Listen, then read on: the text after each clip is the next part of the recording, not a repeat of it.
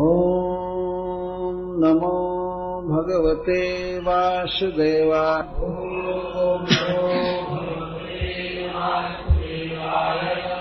ॐ नमो भगवते वासुदेवाय।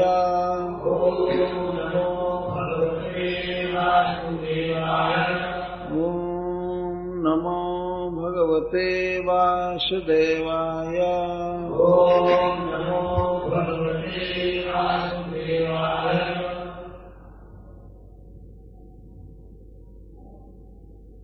आवृत्ति करें पहला श्लोक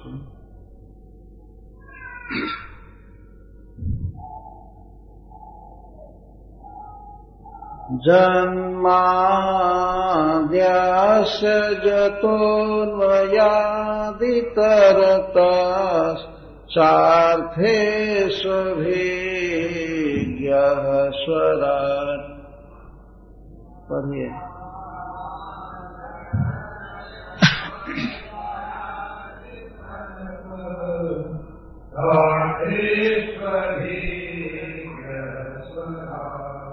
तेने ब्रह्महृदा ययादिकवये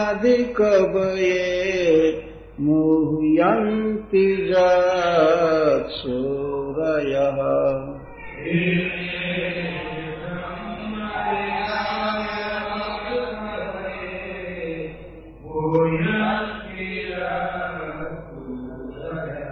तेजो वारिमृदाम् यथा विनिमयो जत्र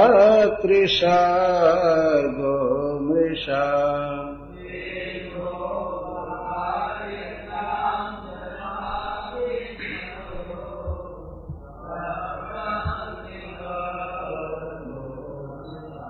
धाम्ना स्वेन सदा निराष्टकुहकम् सत्यम् पराम् धीमहि।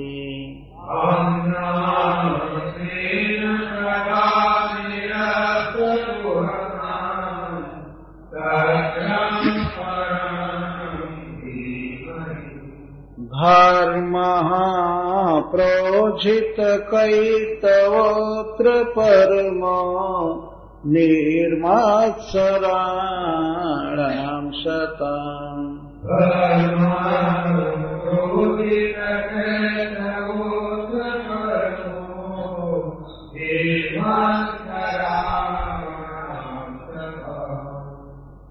वेद्याम् वास्तवमात्रवस्तु शिवदाम् तापत्रयोन्मूलनम्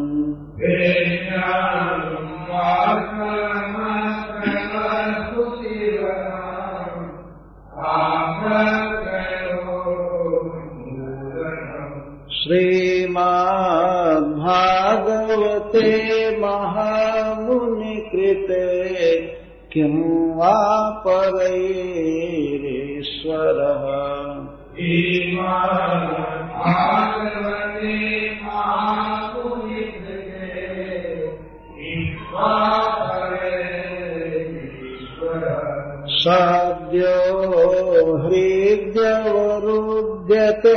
प्रकृतिभिः शुश्रूषुभिस्तक्षण।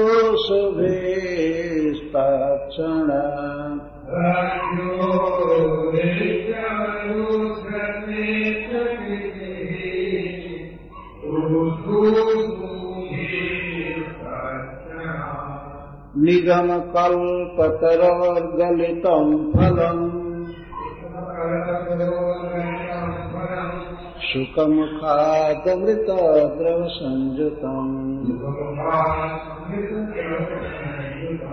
पिबत भागवतम् रसमालयम्।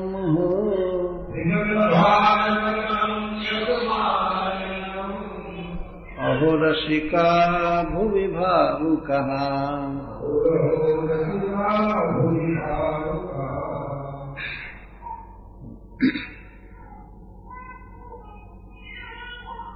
भगवान श्री व्यास देव इस सुप्रसिद्ध साहित्य श्रीमद् भागवतम की रचना करते समय अपने इष्ट देव भगवान श्री कृष्ण के स्वरूप लक्षण और तटस्थ लक्षण को कहते हुए प्रणाम कर रहे हैं। मंगलाचरण का यही अर्थ होता है, मंगल आचरण। प्रारंभ में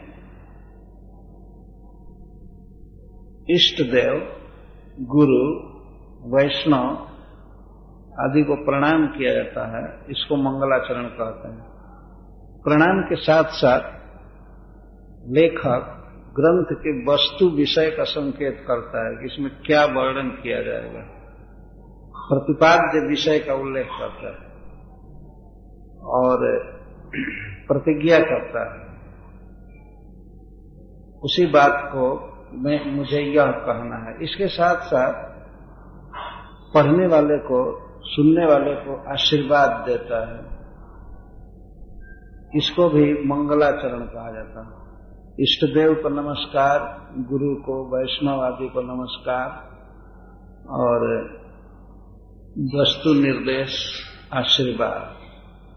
इसको मंगलाचरण कहा जाता है। भगवान वेदव्यास देव इन तीन श्लोकों में मंगलाचरण कर रहे हैं।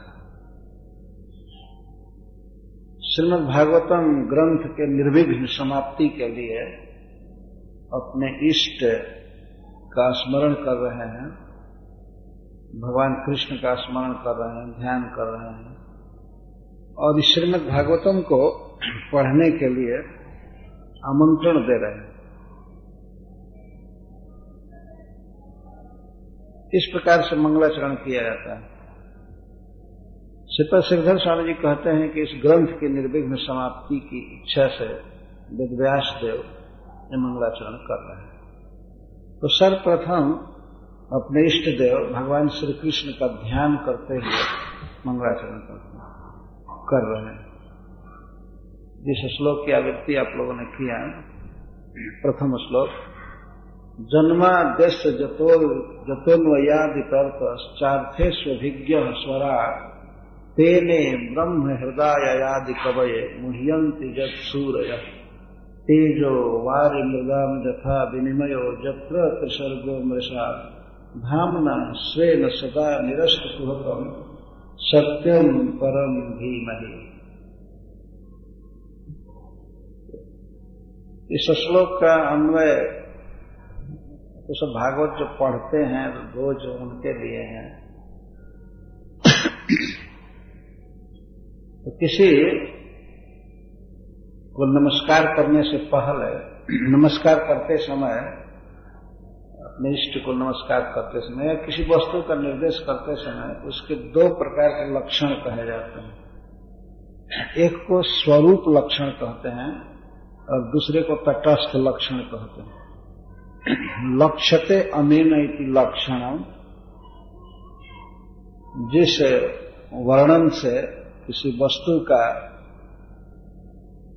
पता चले, उसको लक्षण कहते हैं उसका। इस श्लोक में मूल विषय है सत्यम परम धीमहि।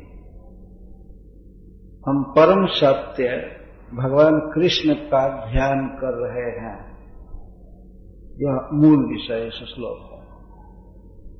सत्यम परम धीमहि। धीमहि, यह जो क्रिया है बहुवचन में प्रयुक्त है। इसका अर्थ है ध्याये मह।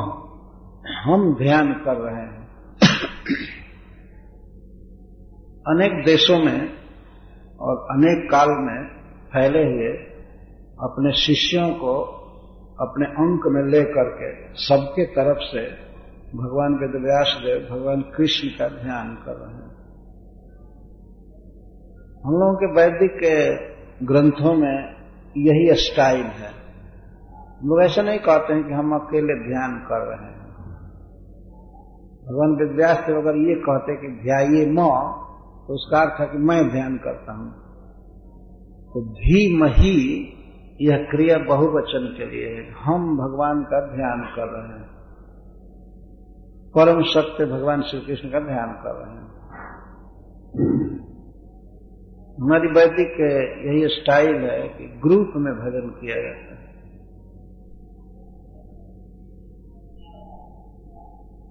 भगवान का नाम कीर्तन, या भगवान का ध्यान, भगवान के बारे में सुनना, बोलना, ये कामना की जाती है कि अधिक से अधिक सुखी हों, अधिक से अधिक लोग भगवान को समझें, उनसे प्रेम करें।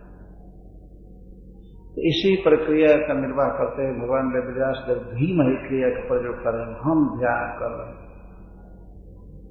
किसका ध्यान कर रहे हैं? सत्यम परम भीम ही सब और से अपना अटेंशन हटा करके अब हम भगवान कृष्ण पर अपनी चित्रवृत्ति को लगा रहे हैं। इसी वस्तु का वर्णन करना है। श्री कृष्ण का वर्णन करना है श्रीमद भागवतम में। भगवान श्री कृष्ण के स्वरूप लक्षण को बता रहे हैं। स्वरूप लक्षण क्या है? परम सत्यम। यह स्वरूप लक्षण है भगवान का। सत्य। श्री कृष्ण सत्य है। स्वरूप लक्षण का अर्थ है, क्या है? किसी वस्तु के प्रकृति और आकृति का वर्णन किया जाता है, उसको उपादान और आकार कहेंगे। उसको उस वस्तु का स्वरूप लक्षण कहते हैं। जो विशेषता उस वस्तु को हमेशा विद्यमान रखती है और अन्य वस्तुओं से उसका भेद करती है। समझा जाता है। उस वस्तु के साथ जो नित्य रहती है वो विशेषता है। उसके बिना उस वस्तु का वस्तुत्व तो नहीं होता। है उस लक्षण को उस वस्तु का स्वरूप लक्षण कहते हैं। ये दो प्रकार का स्वरूप लक्षण, दो तरह से वर्णन किया जाता है प्रकृति। प्रकृति का अर्थ है उपादान। उस वस्तु, वो वस्तु किस चीज़ से बनी है? उसको उपादान कहते हैं। और उसकी आकृति क्या है?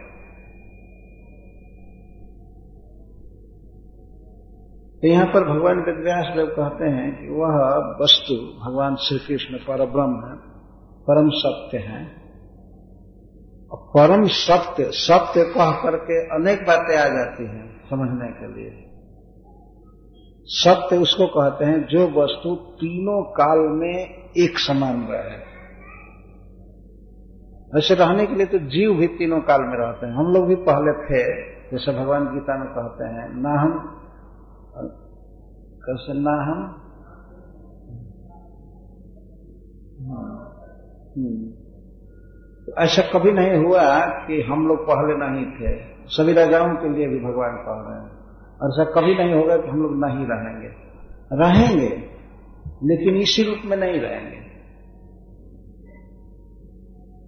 जैसे कुरुक्षेत्र में जुटे हुए राजा भिन्न भिन्न शरीर में हैं। भिन्न भिन्न अवस्था भिन्न भिन्न आकार बल आदि सब एक समान नहीं रहता एक ही शरीर में जीव की क्या क्या दशा होती है? बचपन में कैसा ज्ञान रहता है? छोटा शरीर रहता है, जवानी में बढ़ता है, बुढ़ापे में फिर छीन हो जाता है, फिर खत्म हो जाता है। तीनों काल में रह कर क्या करेगा? जीव रहता है तीनों काल में, लेकिन इस तरह से विविध दशाओं में गुजरता है, लेकिन श्री भगवान एक समान रहते हैं। उनके परिकर, उनके साथ उनका धाम, उनकी लीलाएँ, उनका सब कुछ एक समान। ऐसा शास्त्रों में वर्णन है कि भगवान ने इच्छा किया सृष्टि करने की।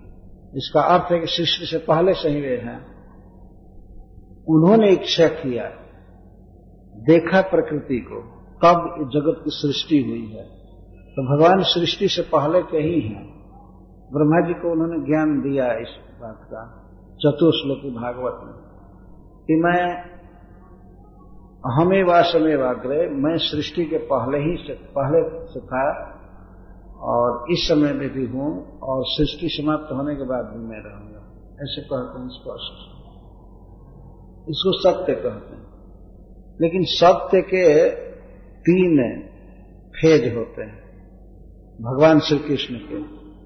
सत्य वही हो सकती है वस्तु जो भूमा है। भूमा का अर्थ सब व्यापक है और सब काल में। सर्व व्यापक अर्थ केवल देश व्यापक नहीं होता है। व्यापक का अर्थ होता है जो सर्वकाल व्यापी है। अनादिकाल से है और अनंत काल तक रहेगा। इसको भूमा कहते हैं। असीम। नाल्पे सुखम। उपनिषद कहता है कि अल्प में सुख नहीं है। जो वस्तु क्षण भर के लिए है या कुछ साल के लिए है, इसका मतलब वो सुख में हो ही नहीं सकती। जीव नित्य है। नित्य जीव कोई अनित्य वस्तु कैसे सुख दे सकती है? इसलिए भूमई व सुखम। शास्त्र कहता है कि सर्वकाल और सर्व देश व्यापी भगवान श्री कृष्ण ही सुख है, वही सुख है। रसम हिवायम लब्धवा आनंदी भवती। जब व्यक्ति श्री कृष्ण को पाता है, तब वह आनंदी भवती। आनंद से युक्त होता है। और रसो वैस और वास्तविक सुख है, भगवान है। शास्त्र में कहा गया, रस का मतलब क्या है? रस का अर्थ है, चमत्कारी सुखम रसम। जो सुख व्यक्ति में चमत्कार पैदा कर दे, आह्लाद पैदा करे, उसको रस कहा गया है संस्कृत में। तो परम सत्यम से इतनी बात स्पष्ट हुई कि भगवान नित्य हैं और आनंदमय हैं और चिन्मय हैं। सच्चिदानंद। सभी जगह शास्त्रों में भगवान के बारे में यही वर्णन आता है। वे नित्य हैं सत्य सत्य का अर्थ है कि सर्व काल व्यापी हैं, काल से भी परे हैं, नित्य हैं। और नित्य है, इसका अर्थ यह नहीं कि वे अकेले बांसुरी बजाते हैं, नित्य हैं। उनका समाज, उनका देश, उनका धाम, उनके परिकर सब कुछ नित्य है। अनंत काल से है अनादिकाल से है और अनंत काल तक रहेगा सारा समाज। और भगवान आनंदमय है। पूर्णतः आनंद घन है, उनको चिद घन और आनंद घन कहा जाता है। आनंद घन का अर्थ है कि मूर्तिमान आनंद है वे। ऐसा नहीं कि भगवान में आनंद कहीं से आता है। जैसे सूरज में कहीं से ताप भेजा नहीं जाता है। कोई पेट्रोल या ज्वलनशील वस्तु, बल्कि सूर्य स्वयं ही ताप और ज्वलनशीलता का उदाहरण स्रोत है। सूर्य से सब निकलता इस तरह से भगवान से अक्षय आनंद निकलता रहता है। उनके नाम में आनंद है उनके धाम में आनंद है उनके लीला गान में आनंद है उनके परिकरों में आनंद है उनके नक्श सीख तक वो आनंद घन है। और इसके साथ ही साथ चिन्ह है चिद घन है। मूर्तिमान चेतना है। तो उनमें जड़ांश कुछ भी नहीं है। हम लोगों के शरीर में तो जड़ के अलावा और, और क्या चीज़ है? आत्मा को कहते हैं कि एक केस के अग्रभाग को यदि एक हज़ार टुकड़ा किया जाए और फिर उस एक टुकड़े को लेकर के उसका एक हज़ार टुकड़ा किया जाए तो इतना बड़ा जीव का स्वरूप तो इस शरीर में जीव का क्या अस्तित्व है? सब तो जड़, मैटर है, और जड़ का मतलब अचित और असुख, दुखमय है, और अज्ञान से भरा हुआ है शरीर। लेकिन भगवान का जो कुछ भी है उसे हम शरीर नहीं कह सकते, स्वरूप कह सकते वो बिल्कुल छिदघन है और आनंद घन है। विशेषता, ये भगवान का स्वरूप लक्षण है। तो आकृति क्या है? ये तो भगवान का उपादान है। उपादान शब्द का प्रयोग किया जाता है। भगवान में है क्या? भगवान है क्या? सिद्धघन है, आनंद घन है और नित्य है। सत्य। ये उन, उनका स्वरूप लक्षण। चिन्मयता आनंदमयता और नित्यता ये भगवान का स्वरूप है। आकृति क्या है? आकृति भी व्यक्ति किसी वस्तु का स्वरूप लक्षण होता है।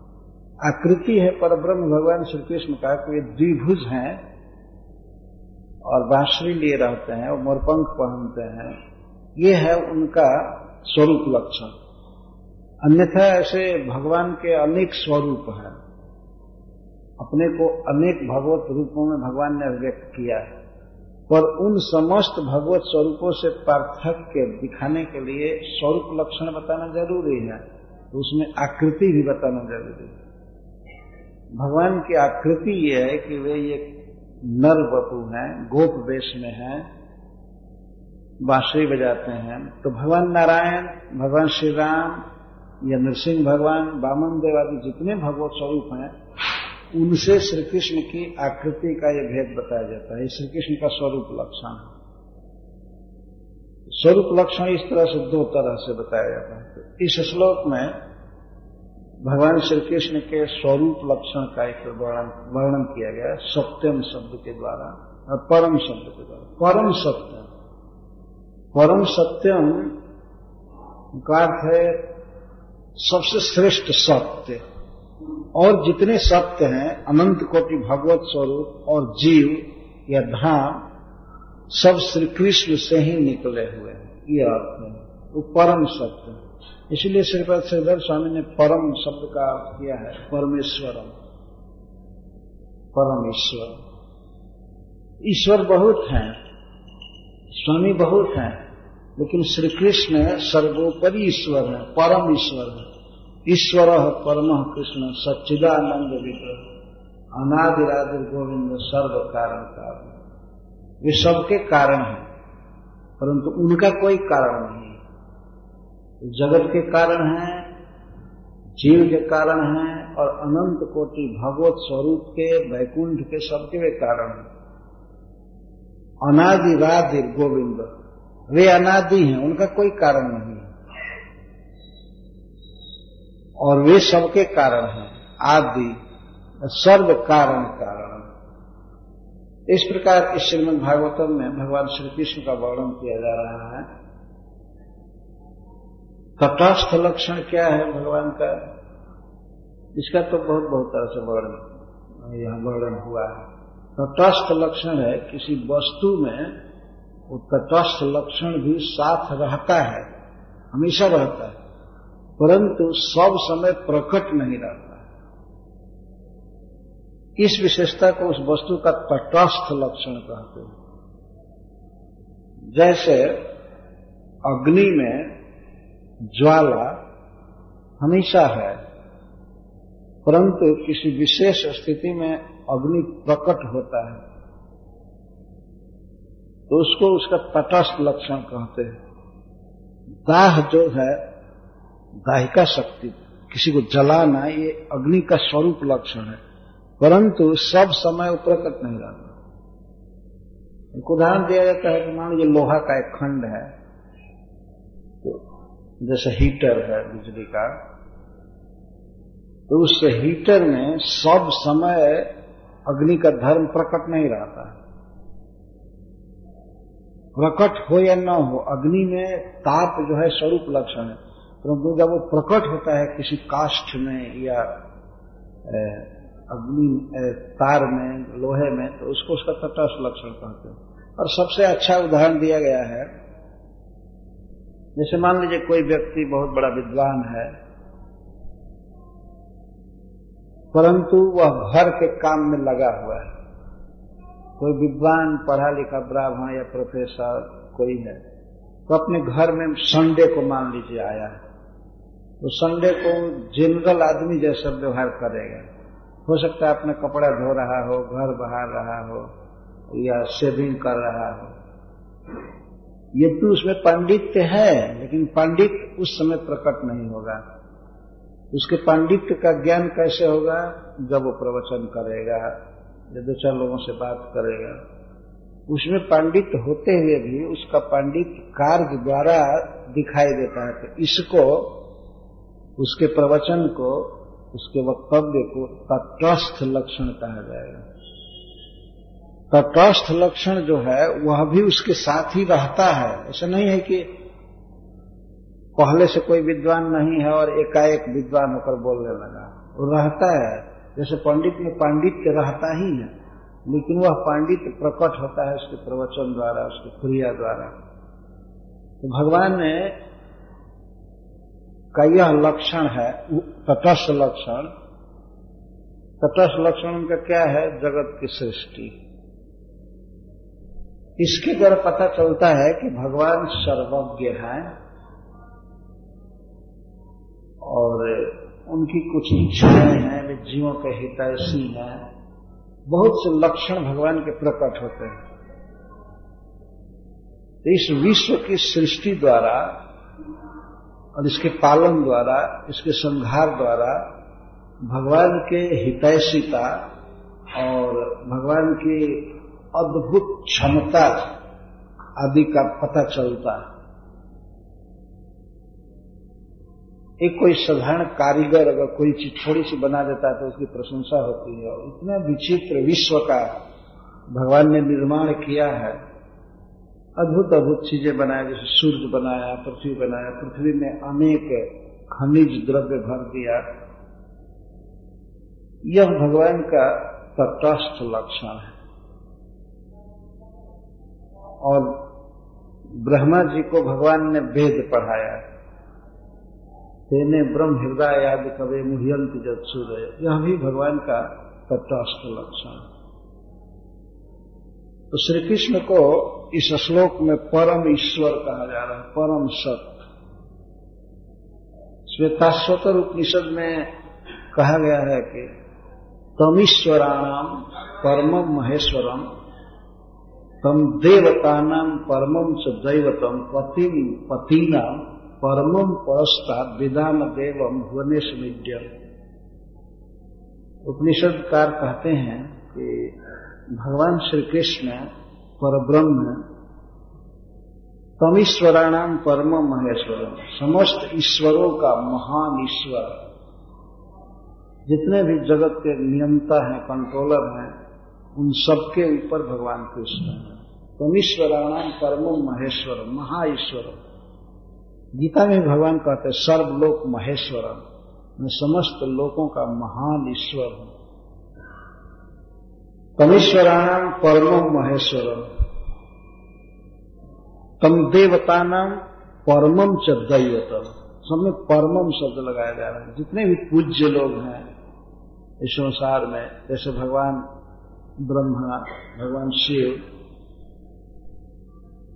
या अन्य भी भगवत स्वरूप जो है वो परम दैवत हैं, पूजनीय हैं, श्रद्धा का पात्र है। तो सबसे महान दैवतम, महान देवता है भगवान श्री कृष्ण। देवता का अर्थ यहाँ पूज्य अर्थ किया जाता है, आराध्य, भजनीय। और पति पति नाम परमम परस्ता और पतियों के भी वे पति हैं। जितने जीव महान महान इस जगत में किसी का पालन कर रहे हैं, पोषण कर रहे हैं तो भगवान श्री कृष्ण पालने वालों में सबसे श्रेष्ठ है। पति। पति का कहते हैं पालन करने वाला, रक्षा करने वाला मेंटेन करने वाला। तो समग्र पतियों में सर्वश्रेष्ठ पति हैं। और परमम परस्ता तो बड़े से बड़े लोगों से भी परे हैं, या पर से भी परे, परात पर कहे। श्रेष्ठ से भी श्रेष्ठ हैं। ऐसे त्रिभुवन के ईश्वर और परम प्रशंसनीय जिनकी गुण कीर्ति महान है, ऐसे प्रभु को हम जानते हैं। विदानो का अर्थ है जानते हैं। विदाम तुम भुवने से मीडियम। और भगवान को ईड्य कहा गया है। ईड्य का अर्थ है कीर्ति गाने लायक जशस्व भगवान के कर्म वास्तव में परम पवित्र हैं, महान हैं। गीता के ग्रहवें अध्याय में अर्जुन कहते हैं, विराट रूप देखने पर कि हे प्रभु, ये सारे ऋषि मुनि आपका गुण गा रहे हैं। सारे ऋषि मुनि गुण गा रहे हैं, सब प्रणाम कर रहे हैं। विराट रूप में देख रहे हैं इस तरह से। तो भगवान श्री कृष्ण परम ईश्वर हैं, परम सत्य इस श्लोक में कृष्ण शब्द का या राम, नरसिंह, माधव, मधुसूदन, ये भगवान के जो प्रकट नाम है, उन नामों का प्रयोग नहीं किया गया है, परंतु सत्य स्वयं ही भगवान श्री कृष्ण का एक नाम है, सत्य। महाभारत में बात कही गई है कि सत्य प्रतिष्ठित कृष्ण। कृष्ण सत्यम प्रतिष्ठित सत्यात सत्य ही गोविंद, तस्मात सत्य ही नाम सत्य कृष्ण में है, कृष्ण सत्य में है, कृष्ण सत्य के ही सत्य हैं। इसलिए श्री कृष्ण का एक नाम है सत्य। सत्य नाम ही है। इसलिए भागवत के प्रथम श्लोक में इस सत्य स्वरूप और परम ईश्वर भगवान श्री कृष्ण की वंदना की गई है। उनका स्वरूप लक्षण और तटस्थ लक्षण बताते हुए एक प्रश्न उठता है कि जो व्यक्ति सर्वव्यापक है, सभी काल में और सभी देश में, वह वस्तु आकार वाली कैसे हो सकती है? ये प्रश्न उठता है। लोगों की बुद्धि इस बात को नहीं पकड़ पाती है, इसीलिए वे ईश्वर के बारे में जब धारणा करते हैं तो कहते हैं कि निश्चित निर्विशेष, निराकार वस्तु होगी। अन्यथा सर्वव्यापक कैसे हो सकती सर्वव्यापक कहने से यही बोध होता है कि तब वो सीमित है। वो असीम है और हाँ आकार वाला कहने पर ये लोग समझेंगे कि आकार जिसका है वो तो सीमित है। लेकिन आधुनिक युग में देखा जा सकता है किस तरह से आकार वाली वस्तु भी सर्वव्यापक है। टेलीविज़न के पर्दे पर, स्क्रीन पर हम लोग जो दृश्य देखते हैं एक जगह पर, वह दृश्य दुनिया के किसी भी कोने में देखा जा सकता है। बीबीसी लंदन से कोई चीज़ ट्रांसमिटेड हो रहा है यदि टेलीविज़न ठीक है तो एक हॉल में अगर हज़ारों टीवी रखा जाए, सब जगह दिखाई देगा। एक प्राकृत, एक मेटेरियल जड़ वस्तु सब जगह दिखाई पड़ती है। यह प्रश्न किया जाता है वह वस्तु वहाँ है, तब तो दिखाई दे रहा है, भले प्रकाश के रूप में, जो भी, लेकिन वो है। अगर यहाँ कंजेस्टेड हज़ारों टीवी रखा जाए तो प्रत्येक जगह वो चीज़ दिखाई दे। आकार सब जगह व्याप्त है, और शब्द भी सब जगह व्याप्त है। रेडियो का शब्द कोटि कोटि रेडियो पर सुना जा सकता है, सब जगह। वहाँ वो नहीं है तो कैसे सुनाई पड़ सकता है? और वो आकार वहाँ नहीं है तो दिखाई कैसे पड़ सकता है? तो जब प्राकृत वस्तु को भी देखा जाता है कि वो इस तरह से बहुदेशीय है, सब स्थान पर है और सब, सबके पास है, सुलभ तो अगर यह कहा जाए कि भगवान श्री कृष्ण सबके हृदय में है और प्रत्येक एटम में भी हैं, परमाणु में भी हैं, ब्रह्मांड में है कि कौन सा आश्चर्य है? जड़ वस्तु जब सर्वव्यापक दिखाई देती है तो चिन्मय भगवान जो प्रकृति से बिल्कुल परे हैं, वे सर्व जगह हों तो इसमें क्या आश्चर्य है? अतः परब्रह्म, परमात्मा, जगदीश्वर का मतलब है भगवान श्री कृष्ण और वे श्री कृष्ण सब सर्वव्यापक हैं, सब जगह ये सहज समझ लेना चाहिए। यह नहीं कहा जा सकता कि अगर भगवान को यहाँ परम सत्य कहा जा रहा है पर ब्रह्म और भूमा पुरुष असीम अपरिचिन तो इसका अर्थ ही नहीं कृष्ण सर्वव्यापक नहीं है। सर्वव्यापक कोई दूसरी वस्तु ऐसा सोचना बहुत बड़ा भ्रम है। इस संसार में भक्ति सिद्धांत सरस्वती महाराज कहते थे कि किसी चीज़ की कमी नहीं है। कमी है भगवान के बारे में ज्ञान की। ये कहीं कमी, वो कहा था लोगों को ठीक ठीक ईश्वर के बारे में पता नहीं। कल्पना, अनुमान, ये अलग वस्तु है, लेकिन सत्य कुछ अलग है। इस समय संसार में जितने भी मनुष्य हैं, उनमें नब्बे प्रतिशत से भी ज़्यादा वो निर्देश निर्विशेष मानते हैं। उनकी धारणा है कि ईश्वर है, परंतु ईश्वर कोई एक शक्ति है, या लाइट है, यही मानते हैं। उनको इस बात का पता नहीं है कि ईश्वर सर्वव्यापक है और उसका खास घर वृंदावन है और वो सबसे बड़े रसिक हैं, बांसुरी बजाते हैं, उच्चारण करते हैं, भक्तों से बहुत प्रेम करते हैं। वे तो भक्तों को झूला झुलाने का भी अवसर देते हैं, उनको कोई गलवाही देकर चल सकता है, उनको भोग लगा सकता है, खिला सकता है, उनका श्रृंगार कर सकता है। समाज में, संसार में इस सत्य का ज्ञान बहुत कम है लोगों को। भगवान वेदव्यास देव अपने इष्ट देव भगवान श्री कृष्ण के स्वरूप लक्षण और तटस्थ लक्षण को बताकर उन्हें नमस्कार कर रहे हैं। भगवान को जानने के लिए पहले तटस्थ लक्षण पर ही विचार करना चाहिए। जन्मा देश जत। और पहले कहा जाए, अन्वयात इतरत च। अन्वय अन्वय का अर्थ होता है अनुसूत होना। उपादान कारण। इस विश्व के भगवान उपादान कारण। उपादान का अर्थ इंग्रेडिएंट्स सब कुछ भगवान से निकला हुआ है। तो शास्त्र इस बात को कहता है कि नारायण के पहले कुछ भी नहीं था। और तो ये आकाश या पृथ्वी, जल, वायु आदि की बात छोड़ दीजिए। यहाँ तक कि ब्रह्मा जी भी नहीं थे, भगवान शिव भी नहीं थे, स्पष्ट वर्णन नारायण से पहले कुछ नहीं था तो भगवान नारायण ने फिर सृष्टि किया। तो इस प्रकार सबसे पहले मनुष्य को चाहिए कि इस विश्व की उत्पत्ति और इसकी व्यवस्था और इस पर कंट्रोल देख करके भगवान की सर्वशक्तिमत्ता पर विश्वास करना चाहिए। और उनकी सहज दया, इतने जीवों को मेंटेन करने के लिए, पोषने के लिए भगवान की कितनी ह्यूज व्यवस्था है।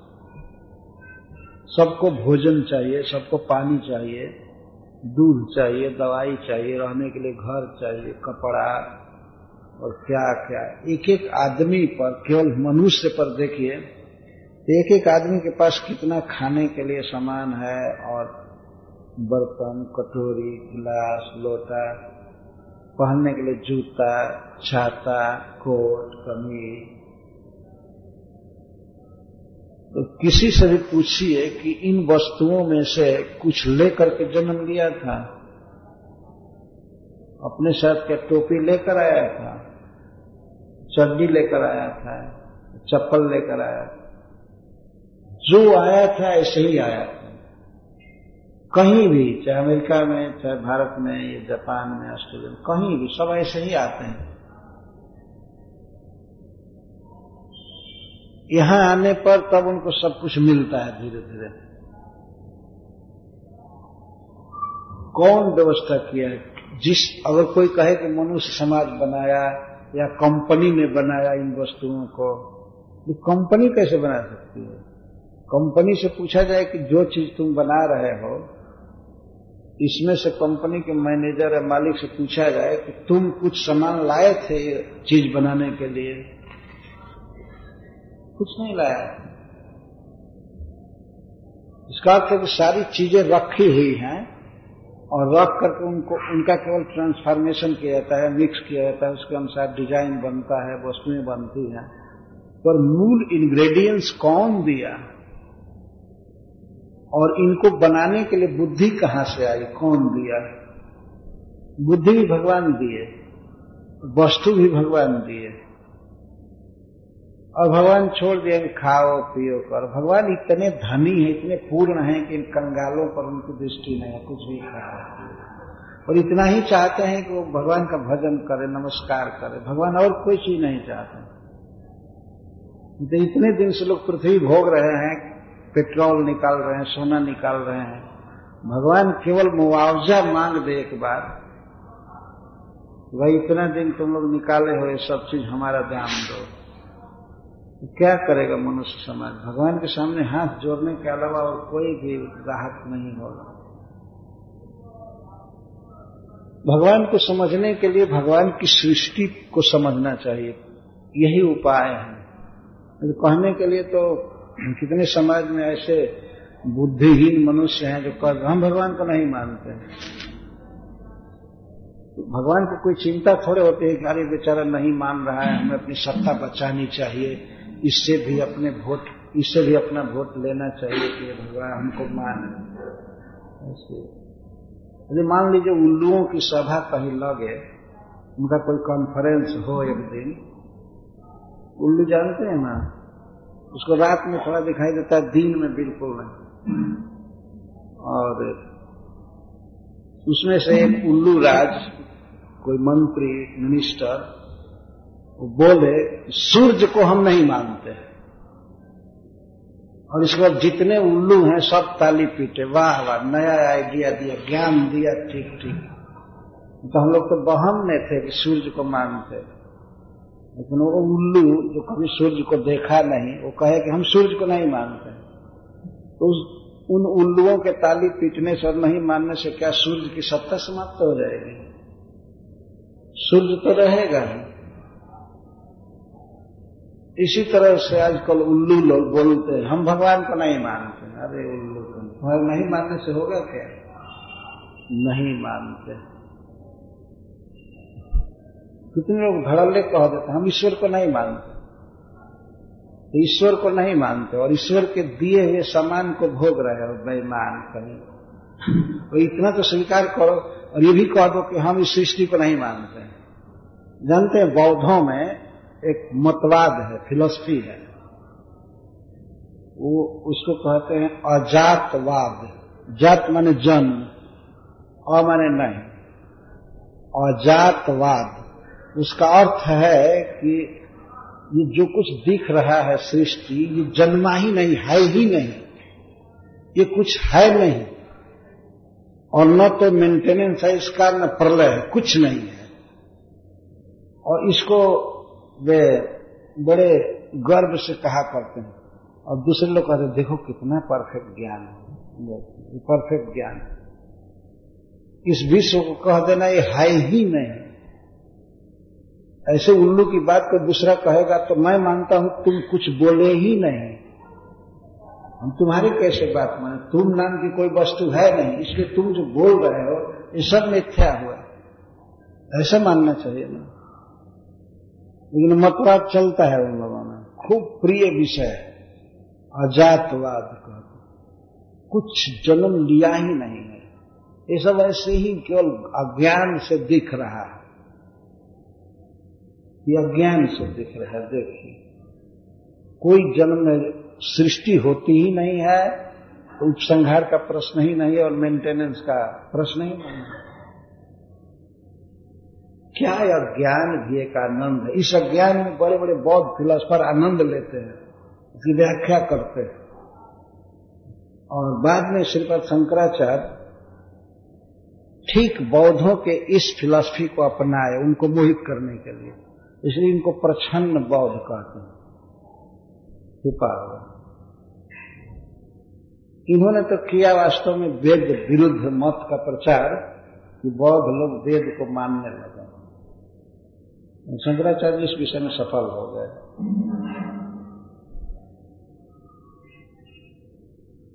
इस तरह से कह देना, ये है ही नहीं तो ईश्वर को मानने का तो कोई प्रश्न ही नहीं है। लेकिन हमारा वैदिक ग्रंथ है, सबसे पहले यही कहता है, जन्मा जैसे जता। जिन प्रभु के द्वारा इस विश्व की उत्पत्ति हुई है, जो इसको उत्पन्न किए हैं, सारी वस्तुओं को और जो इसका पालन करते हैं, इसको मेंटेन करते हैं जो उपसंहार करते हैं, इसको नियमन में रखते हैं, ऐसे प्रभु का हम ध्यान करें। भगवान विव्यास देव यहाँ कहते हैं। ब्रह्म सूत्र में भी उन्होंने कहा, जन्मादेश जता यही है मानवता वास्तव में। पहले भगवान की सत्ता को, उनकी सर्वशक्तिमत्ता को और उनके स्नेह को याद करना सभी जीवों के लिए हितैषी हैं। सुहृतम सर्वभूता। भगवान है और ये सबसे अधिक सुंदर हैं, सबसे परम विद्वान है और सबके स्नेही है। मनुष्य तो कोई दस आदमी का स्नेही होता है, स्नेह करता है। दो से, चार से, पाँच से। लेकिन भगवान ऐसे है कि मनुष्यों से, देवताओं से, पशुओं से, पक्षियों से सबसे स्नेह करते हैं। सबके सुहृद सबको भोजन देते हैं। जल में इतने पक, इतने जानवर हैं मछली आदि बड़े बड़े तो उनको मनुष्य तो भोजन देता नहीं है। सरकार में कोई डिपार्ट है कि मछलियों को भोजन की सप्लाई दे दे कई टन गेहूँ या आटा उनको दिया है? नहीं कुछ नहीं। बल्कि मछलियों को फंसा फंसा करके खाया जाए बेचा जाए बस यही बुद्धि है। है? मछलियों को कौन देने जाता है? वृक्षों को कौन दे रहा है? भूमि में अपने जड़ को रह कर बेचारे जीते हैं, खाते हैं, भगवान की व्यवस्था। मनुष्य कहाँ होता मनुष्य केवल उनको काटना जलाना घर बनाना बस इतनी ही भर बुद्धि है। यही क्षमता और सबके हित ऐसी नहीं है। कोई मान लीजिए किसी देश का प्रधान है तो अपने देश के लोगों की चिंता करता है, उसमें भी मनुष्य बस। वो भी चिंता भर करता है, कुछ कर नहीं सकता। ऐसा नहीं है चिंता करना बस कर दिया। चिंता तो करता है आदमी कि हमारे देश में भूकंप नहीं होना चाहिए, तब तक हो जाता है तो अब क्या करे तो उस समय भी तो कम से कम ये बुद्धि आनी चाहिए कि हे कृष्ण, हे नाथ, हमारी रक्षा कीजिए, शरण में आना चाहिए। भगवान गीता में बताते हैं कि आर्थ जिज्ञासु जो भक्त होते हैं, वो स्वीकृति बहुत बड़ा काम किए हैं, पुण्य किया इसीलिए विपत्ति में भी मेरा स्मरण उनको आता है। पर जिन लोगों ने पुण्य नहीं किया है, चाहे कितनी विपत्ति पड़े, बस वो भगवान का स्मरण नहीं करते। तो इस प्रकार भगवान की इस विराट सृष्टि को देख करके कई गुण भगवान के सामने आते हैं, उसका अध्ययन करना चाहिए कि इतनी अद्भुत, विशाल कार्य क्षमता एक एक चीज़ महत्वपूर्ण जैसे एक सूर्य पर विचार कीजिए, एक सूर्य का निर्माण भगवान ने किया है। एक दीपक जलाया है एक ब्रह्मांड में, और वह एक दीपक सारे विश्व को आलोकित करता है। मनुष्यों के द्वारा बनाया हुआ ये जो विद्युत है बिजली है और जितना भी ईंधन है और सब है तो भगवान का बनाया हुआ लेकिन सारे ईंधन एक दिन जला दिए जाए, पर्वत में आग लगा दिया जाए और बिजली सारा खींच करके एक तरफ़ से कारखाना में से हटा करके, मशीन चलाना छोड़ करके, रेल चलाना छोड़ कर इसका केवल बल्ब जलाया जाए, सारे बिजली की, जो भी कैपेसिटी है, केवल बल्ब जलाया जाए कोटि कोटि बल्ब मनुष्य जलाएगा और सारे पर्वतों में भी आग लगा दिया जाए, सब कुछ। पर जब तक सूरज नहीं उगेगा, तब तक रात नहीं जा सकती। मनुष्य की बनाई हुई शक्ति क्या काम करेगी? क्योंकि वो भी भगवान की ही शक्ति है बिजली वाली जो भी है, यदि विचार किया जाए तो भगवान की शक्ति है, मनुष्य की नहीं। है लेकिन मनुष्य की व्यवस्था भगवान की व्यवस्था के आगे कितना नगण्य है, तुच्छ है? क्या करेगा? भगवान हवा दिए है सांस लेने के लिए। सभी प्राणी सांस लेते हैं। ठंडा का दिन आता है, और आता है। तो उसे मान लीजिए समशीतोष एसी। और भगवान देते हैं तो फ्री एसी हवा देते हैं, सबके लिए। आदमी अगर एसी बनाया तो कितना चार्ज लेता है एसी का? भगवान की हवा को थोड़ा संतुलन किया। हवा बना नहीं सकता। केवल थोड़ा सा गर्म हवा को ठंडा किया या ठंडा का थोड़ा सा गर्म किया तो उसे कितना हाई चार्ज लेता है।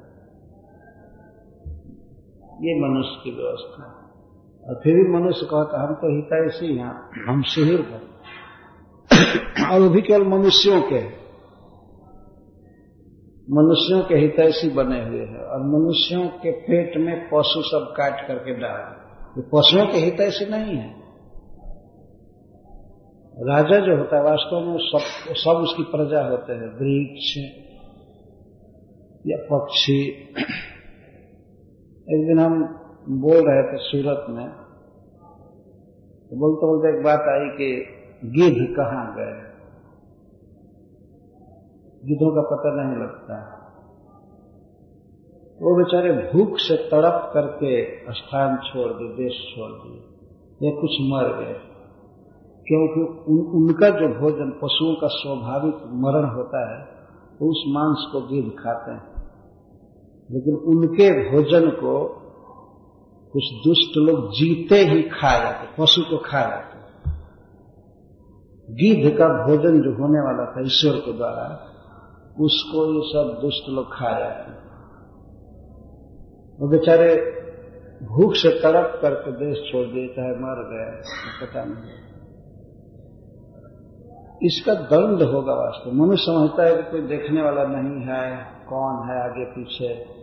गीता में भगवान ने कहा है कि ये कहते जगत आहुर अनिश्वर ये आसुर प्रकृति के मनुष्य ये कहते हैं कि ये इस, ये जगत अनिश्वर है, इसका कोई कंट्रोलर नहीं है।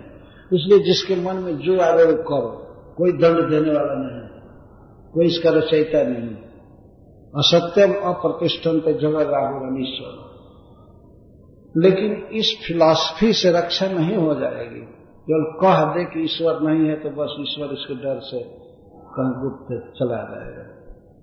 दंड भोगना पड़ता तो प्रत्येक बुद्धिमान मनुष्य को विचार करना चाहिए कि इस विश्व का निर्माता कौन है? इतने लोक लोकांतर हैं जो चमकते हैं रात में।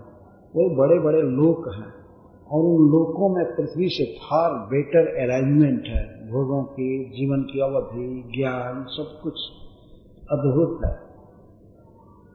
यदि मनुष्य वो छोड़ दे, केवल पृथ्वी की ही व्यवस्था देखे तो अवश्य उसके उसके पास थोड़ी भी बुद्धि होगी तो भगवान को समझेगा। भगवान की इस कार्य क्षमता को समझेगा।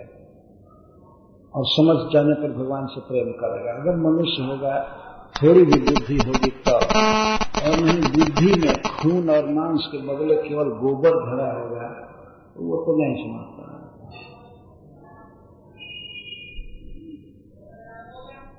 यहाँ पर मनुष्य को कृष्ण भावना भावित करने के लिए भगवान वेदव्यास देव ये सब लक्षण ईश्वर के बता रहे हैं। अन्वय इसको कहते हैं। और इतरतः इतरतः का अर्थ है कि वास्तव में भगवान इस जगत के अन्वय कारण भी हैं और दूसरे उपादान कारण है। और वैसे जिस चीज़ के भी कारण नहीं है तो वो चीज़ है नहीं वास्तव में। कोई कल्पना, जैसे आकाश पुष्प। कभी कभी लोग कहते हैं, आकाश में फूल खिले हैं। आकाश पुष्पवत, ये बस, ये बात व्यर्थ है। इतरता का अर्थ है कि भगवान की सत्ता से वास्तव में जगत में सत्ता है, कोई वस्तु है, और भगवान जिस चीज़ में नहीं है तो नहीं है है नहीं वास्तव में। चौकार थे निमित्त कारण भगवान इस जगत के बनाने वाले भी हैं, इस वस्तु के रूप में भी भगवान है और बनाने वाले हैं। इस प्रकार से भगवान इस जगत के कारण हैं, पालन करते हैं, पोषण करते हैं चौथे सुभिज्ञ। और उन्हें जो कुछ करना है, उनका जो भी प्रयोजन है प्लान है, सब कुछ, उस विषय में पूरी पूरी उनको जानकारी है, तीनों काल में। ऐसा नहीं है कि भगवान जगत को रच दिए और उनको पता नहीं है कि किधर क्या हड़ताल हो रहा है, किधर चोरी हो रही है, किधर क्या हो रहा है। और भगवान लाचार हो गए। और थेसु अभिज्ञ। और थेसु अभिज्ञ अभिज्ञ का अर्थ भगवान को जो करना है उस विषय में उनकी पूर्ण ज्ञान क्षमता है। सब जानते हैं और करने में समर्थ हैं। और स्वराट। स्वराट का अर्थ स्वतंत्र है, अन्य निरपेक्ष है। इस विश्व की रचना में भगवान को कोई ज़रूरत नहीं है कि कोई उनको हेल्पर चाहिए। और दुनिया को चलाने में, इसका पालन करने में भी वह निरपेक्ष है। ऐसा नहीं है कि भगवान लक्ष्य दिए, अब चलाया कैसे जाएगा, इसके लिए अब हाय हाय करे या विज्ञापन छापे अखबार में कि हमारी मदद करो, हमको पता नहीं था, इतना सृष्टि नहीं करना चाहिए था, अब कैसे चले? ये स्वतंत्र, निरपेक्ष है। अकेले विश्व की सृष्टि करते हैं, अकेले पालन करते हैं और अकेले कंट्रोल में रख लेते हैं। इधर तो देखा जाता है कि कोई मनुष्य अगर एक दो पुत्र पैदा किया है तो पुत्र तक को कंट्रोल नहीं कर पाता दंड हो जाते हैं, लुफर हो जाते हैं और हैरान होता है, पिता भी परेशान रहता है। और दूसरों से कहता है, क्या करें, लड़का नालायक निकल गया है। एक लड़के पर भी कंट्रोल नहीं कर सकते और भगवान का कंट्रोल देखिए, सारी दुनिया एक व्यक्ति हमसे पूछा था कि जब यहाँ चोरी होती ही है, हत्या होती है तो भगवान कंट्रोल क्या कर रहे हैं? वो कंट्रोल में है, देखिए, एक उदाहरण लीजिए। यहाँ सोना है, चांदी है, हीरा है, कई चीज़ें भरी हुई है इस पृथ्वी कंट्रोल देखिए ईश्वर का। जैसे एक हाल में, एक घर में, बड़े घर में एक वस्तु रखी गई है तो कोई इस कोने से सोना उठाया, वहाँ ले गया, कोई वहाँ से इधर लाए लेकिन इससे बाहर नहीं ले जा पा सकते। ईश्वर की व्यवस्था देखिए और कोई टन सोना भी कमा ले, कुछ भी करे, घर बनावे खुद करे, लेकिन यही सब छोड़ करके जाना होता है। तो देखिए कंट्रोल मृत्यु सर्व हरस चाह सब कुछ हरने वालों में मृत्यु सब कुछ छीन लिया जाता है इनको। आज तक तो कोई भी जो मरा, यहाँ से ले गया सामान कोई कहीं से किसी शहर को छोड़कर तो दूसरे शहर में आदमी जाता है तो अपने घर का क्या क्या कुर्सी, पलंग, ये वो चीज़ ट्रक पर लाद करके ले जाता है। लेकिन मरने पर यहाँ से कोई भी बढ़िया घर, एसी घर, या अपनी कार, या बाइक, मोटरसाइकिल, कुछ से भी, या खूब सोना कम से कम एक आध किलो ले जा ले जा सकता है।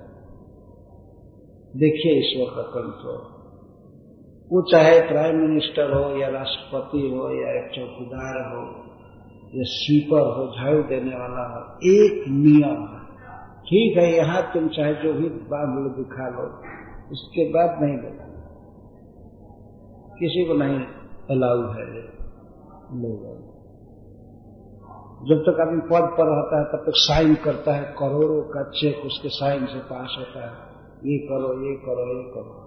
लेकिन कोई ईश्वर से नहीं कहता, सरकार, हम इतना दिन बहुत बड़े मिनिस्टर थे, हम जाने वाले हैं तो हमको कुछ रुपया दे दिया जाए। हम ले जाएँगे, परलोक में कुछ काम आएगा। बस यही तक। और ये तो है ही, बुढ़ापा का कंट्रोल देखिए। चाहे कितना भी जवान व्यक्ति, बलवान हो, सुंदर हो, कुछ भी हो, अंत में उसे बूढ़ा होना ही पड़ता है। यह कंट्रोल है ईश्वर का। और रोग बीच में तो जन्म मृत्यु जरा व्याधि ये चार कंट्रोल है, चार प्रॉब्लम है इस संसार में। भगवान देते कौन ऐसा देश है, कौन ऐसा व्यक्ति है, कौन ऐसा काल है जब ईश्वर का कंट्रोल नहीं है? अगर कोई कहता है कि ईश्वर का कंट्रोल नहीं है तो वो पागल व्यक्ति है वास्तव में क्रेजी है। एक बार मैं सत्य बात बता रहा हूँ। एक बार मैं भागवत सप्ताह में कथा कह रहा था। निकला। एक पागल आदमी हमारे पास आया, परिचित था। और आ करके कहता है, महाराज, मैं दिल्ली जाने वाला हूँ। ठीक है, जाइए। नहीं, एक बात पूछनी है। इंदिरा गांधी ठीक से शासन करती है?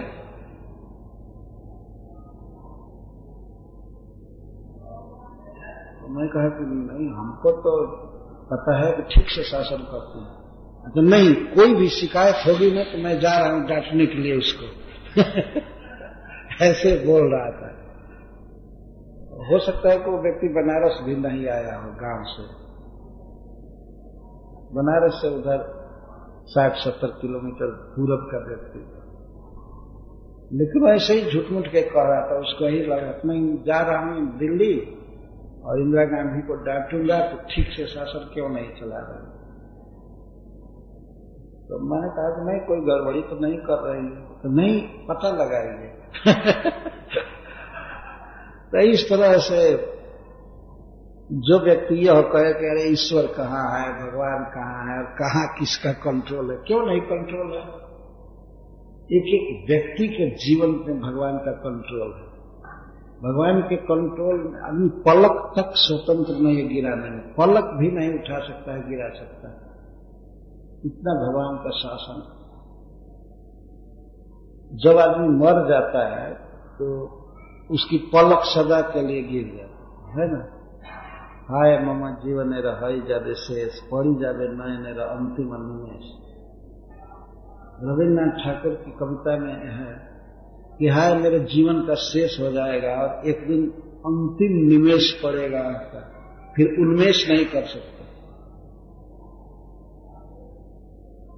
एक व्यक्ति की मृत्यु हो जाए तो दुनिया के सारे वैज्ञानिक मिल करके क्या उसकी क्रियाओं को चालू कर सकते हैं? फिर से देखने लगे, फिर से सुनने लगे, हाथ हिलाने लगे, पलक उठाने, गिराने लगे। कर सकते हैं। सारे वैज्ञानिक जुटे और एक व्यक्ति की कार्यवाही छीन ली गई क्रिया शक्ति छीन लिया ईश्वर ने तो उसको जरा चालू कर दे तो। अगर चालू करने की शक्ति होती तो बड़े जो इम्पोर्टेंट लोग मरते हैं, उनमें से किसी एक का तो कर ही दिए होते ना। बड़े बड़े लोग चले जाते हैं। और उनके स्वजन, या हितैषी और केवल मुँह लटका करके थोड़ा शोक करते हैं। करे क्या? कोई उपाय है कि उसको जीवित कर दे? क्या ईश्वर का कंट्रोल नहीं है? क्या कोई सामाजिक या प्रशासनिक व्यवस्था से मरा क्या हुआ? और लोग तो चाहते हैं न मरे। डॉक्टर लगे रहते हैं, हॉस्पिटल में रहता है, बड़ी सुविधा पूर्वक सब लगे रहते हैं। नहीं नहीं, अब लक्षण दिखता है कि अब तो शरीर की क्रियाएँ बंद होने वाली लगे रहते हैं। लेकिन क्या कर सकते एक बार की सत्य घटना है, प्रभुपाद जी लिखे हैं, एक वैज्ञानिक को हॉस्पिटल में भर्ती किया गया तो डॉक्टर ने कहा इनके जीवन की समाप्ति ही है, अभी बहुत कम दिन जिए। तो दूसरे डॉक्टरों से प्रार्थना करता है वो वैज्ञानिक, डॉक्टर साहब, हमको ज़्यादा नहीं केवल चार साल जिला दीजिए और चार बरस जिला दीजिए क्योंकि हमको कुछ सर्च करना है। रिसर्च करना है। और केवल चार दिन जिया। मनुष्य कहता है कि ईश्वर का कोई कंट्रोल नहीं है। किसका कंट्रोल है? कोई डिपार्टमेंट है क्या सरकार में जो लोगों को मारा करती है या बूढ़ा बनाती है? कोई है डिपार्टमेंट मनुष्यों की व्यवस्था है क्या? मनुष्यों की व्यवस्था तो यह है कि बूढ़ा न होने दिया जाए, रोगी न रहने दिया जाए, स्वस्थ हो जाए। पर मनुष्यों की व्यवस्था किस काम के, क्या कर रही है? कर ही नहीं सकते। ये सब कुछ ईश्वर के हाथ में है, भगवान के हाथ में। मनुष्य की सबसे बड़ी विशेषता यही है तो भगवान की भक्ति करे। अगर करता है तो ये विशेषता, भगवान से प्रेम करे, भगवान को प्रणाम करे, भगवान को भोग लगा करके खाए और उनके गुण, लीला, नाम आदि का स्मरण करे, कीर्तन करे, श्रवण करे। क्योंकि भगवान का नाम नित्य है और दिव्य है। एक जगह मैं देखता हूँ, लिखा हुआ कहीं कहीं। कई जगह, एक वाक्य, एक तू सच्चा, तेरा नाम सच्चा। पता नहीं किसका है ये, लेकिन ये लिखा रहता है। तो हम कभी कभी दिखा कर कहते देखो, भगवान का नाम है ना, तब न सच्चा है। कम से कम ये तो बात ठीक हुई ना, सिद्ध हो गई कि भगवान का नाम है, एक तू सच्चा, तेरा नाम सच्चा। तो नाम तो प्रकट है। हरे कृष्णा हरे कृष्णा कृष्णा कृष्णा, हरे हरे। हरे राम हरे राम राम राम, हरे हरे। पर कुछ मनुष्य ऐसे है जो नहीं, भगवान का नाम है ही नहीं। उनका न कोई रूप है, न नाम है। ये ये देखिए ये ज्ञान देने चला पक्ष। कि भगवान का कोई रूप नहीं है, भगवान का कोई नाम नहीं तो ये क्यों नहीं कहते भगवान है ही नहीं? ये कहो, नाम नहीं है, रूप नहीं है। इस तरह से ईश्वर के बारे में बताने से जानते हैं, लोगों का प्रेम रहता ही नहीं है भगवान में। बिना नाम और बिना रूप के कोई प्रेमास्पद कैसे हो सकता है? किसी लड़के का विवाह होने वाला है कहीं और। वो पूछे कि लड़की का क्या नाम है, क्या रूप है तो कोई कह वो तो निराकार है। निराकार से क्या विवाह करेगा? पर मनुष्यों का ये देखिए बुद्धूपना, भगवान के विषय में बिना मतलब कैसे बोला करना। कोई किसी को से पूछे कि राष्ट्र ये भारत के प्राइम मिनिस्टर का क्या रूप है? क्या पहनते हैं? वो तो कुछ नहीं, वो तो निराकार है। दूसरा दल कहेगा वाह वाह, सच्चा ज्ञान देने वाले गुरु जी आज मिले। ये सच्चा ज्ञान है ना? ईश्वर के विषय में बता देना, उसका कोई रूप नहीं है, कोई नाम नहीं है, उसको कोई जानेगा ही नहीं। तो ये कौन सा ज्ञान है? केवल निगेशन करना। निगेटिव बात बोले, कोई ज्ञान है? बताना चाहिए कि ईश्वर का वास्तविक क्या स्वरूप है, क्या उनका नाम है, उनका एड्रेस क्या है, उनके स्वजन कौन है। हम लोग तो क्लियर बताते हैं। भगवान के पिताजी का नाम है वसुदेव जी। भगवान का घर है वृंदावन, मथुरा। सीधा, भगवान का रूप क्या है? सांवले हैं, मोर पंख पहनते हैं, बांसुरी बजाते हैं। काम क्या करते गाय चलाते हैं, और क्या करते हैं? उनका सीधा काम ये सब भगवान का परिचय है। और ये कह देना कि नहीं उनका कोई रूप नहीं है, कोई नाम नहीं है, वो कहीं है ही नहीं।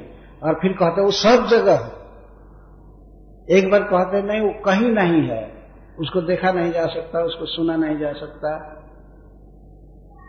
यही कह कह करके दुनिया को भ्रमित कर रहे हैं।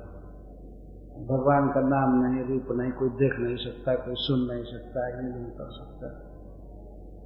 तो वैसे निर्विशेष ब्रह्म से भगवान से किसी को क्या मतलब होगा? जो किसी काम आएगा ही नहीं। किसी दिन फ़ोन भी नहीं करेगा। निराकार तो फ़ोन करेगा नहीं। पूछेगा नहीं कि तुम जी रहे हो या मर रहे हो, हमारा भजन कर रहे हो तो कुछ तो रिस्पांस देना चाहिए ना ईश्वर को। भगवान के लिए इतना उपवास किया, सवेरे उठा, या कीर्तन किया, ध्यान किया तो किसी दिन तो भगवान के सामने होना चाहिए ना। लेकिन जो लोग निर्विशेष मानते हैं, उनका ईश्वर तो कभी किसी भी जन्म में इनसे मिलने वाला है नहीं। बस रिमोट संबंध रहेगा। वो संबंध भी क्या रहेगा? शास्त्र में स्पष्ट लिखा गया है कि महात्मा प्रवचने न लभ्यो, न मेधया, न बहुना सत्य न। भगवान को कोई प्रवचन से नहीं पा सकता है। न मेधा से। बहुत बहुत बातें सुन करके। भगवान जिसको वरण करता है, उसकी भक्ति से प्रसन्न होकर तो उसके सामने विगुणते तमिल स्वाम उसके सामने अपना रूप प्रकट करता है। भगवान उसके सामने प्रकट हो जाता है। स्पष्ट लिखा है तनुम विवृणते। भगवान अपना तन प्रकट करते हैं। ये नहीं कि तन धारण करते हैं, प्रकट करते हैं। भाई प्रकट कृपाला दीन दयाला, कौशल वो प्रकट होते हैं। वे हैं, सदा। तो इस प्रकार हमारा तो वर्णन विषय कुछ दूसरा है, पर भगवान की कार्यावली को, सृष्टि को, इसकी व्यवस्था को देख करके भगवान के प्रति समर्पण करना चाहिए। हाँ प्रभु हमारे स्वामी हैं तुमेव माता छपिता तुमेव तुमेव बंधु सखा तुमेव आप ही हमारे माँ है, आप ही हमारे पिता है, आप ही हमारे भाई है, सखा है, सब कुछ है। आप ही धन है, आप ही विद्या है। इस प्रकार का जो विचार है भगवान के प्रति प्रेम करने के बाद वास्तव में यही विचार सत्य है।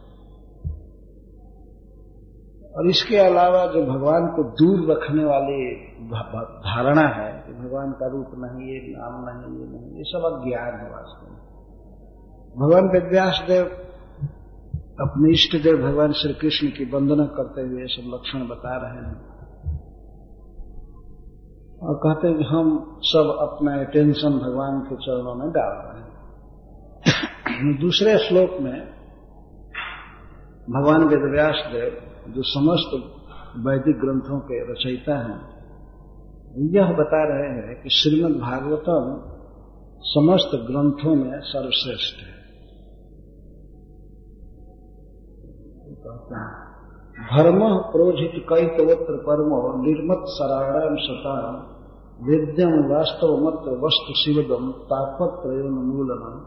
श्रीमद भागवते महामुनिकृते किंवा परहिरीश्वर, सद्यो हृदय अवरुद्ध तेत्र कृतभि शुश्रूष इस श्लोक में तीन बार अत्र शब्द का प्रयोग किया गया और उसका संबंध अत्र श्रीमद भागवते महामणि अत्र श्रीमद भागवते इस श्रीमद भागवतम में निर्मत्सर और भूतान कंपी जीवों पर दया करने वाले और निर्मत्सर महात्माओं के निष्कपट धर्म का वर्णन किया गया है। इस श्रीमद भागवत ये पहली विशेषता ऐसा कोई ग्रंथ नहीं है दुनिया में जिसमें भगवान का इतना क्लियर वर्णन किया गया और जीव का उनके प्रति जो कर्तव्य है उसका वर्णन। क्रोधित कैतव, और ग्रंथ हैं, वैदिक ग्रंथ। उनमें कपट है। कपट क्या है? जीव के वास्तविक स्वरूप को कुछ काल के लिए छिपा करके उसको, उसका वर्णन किया जाता है, तुम स्त्री हो, तुम पुरुष हो, तुम ब्राह्मण हो, क्षत्रिय हो, या सन्यासी हो, गृहस्थ हो, ये चार वर्ण और चार आश्रम तो इसी के अनुसार ड्यूटी दी गई है, बांटी गई है वेदों में। ये ठीक है, ज़रूरी है, लेकिन कैतव है इसमें, कपट है। कपट से ही उसको लीड किया जा रहा है। पर श्रीमद भागवतम में कपट नहीं। सीधा बताया गया है कि तुम भगवान के अंश हो, भगवान के नित्य दास हो, कृष्ण के नित्य दास हो, और तुम्हारा एकमात्र कर्तव्य है भगवान का श्रवण करना, कीर्तन करना, भगवान का ध्यान करना, भगवान की सेवा करना। इसको बताया गया है। केवल यही ग्रंथ है जिसमें बिल्कुल सत्य बात बताई गई है।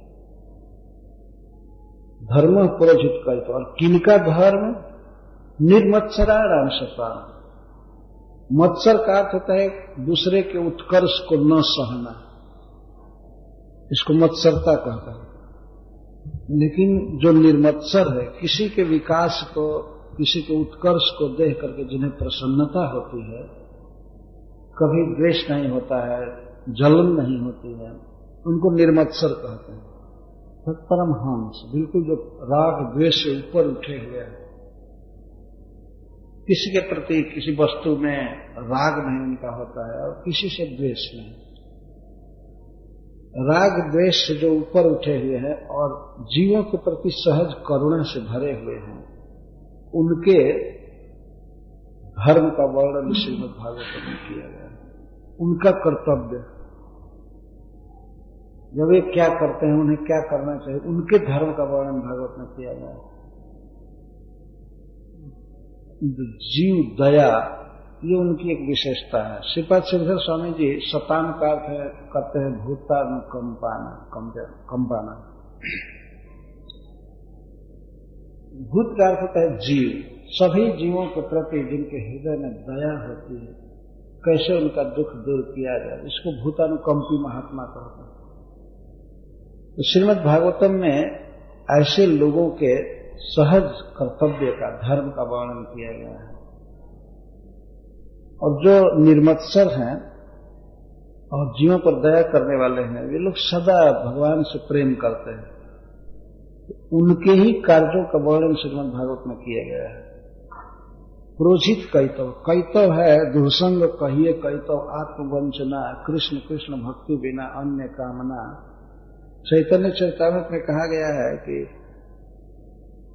कैतव का अर्थ होता है कृष्ण और कृष्ण भक्ति के अलावा अन्य कोई भी कामना इसको कैतव कहते हैं, कपट कहते हैं। जीव तभी सुखी हो सकता है जब अपने नित्य प्रियतम भगवान कृष्ण से वो संबंध जोड़ता है, उनकी भक्ति करता है। अन्यथा वो सुखी नहीं हो सकता है, किसी भी उपाय से सुखी नहीं हो सकता।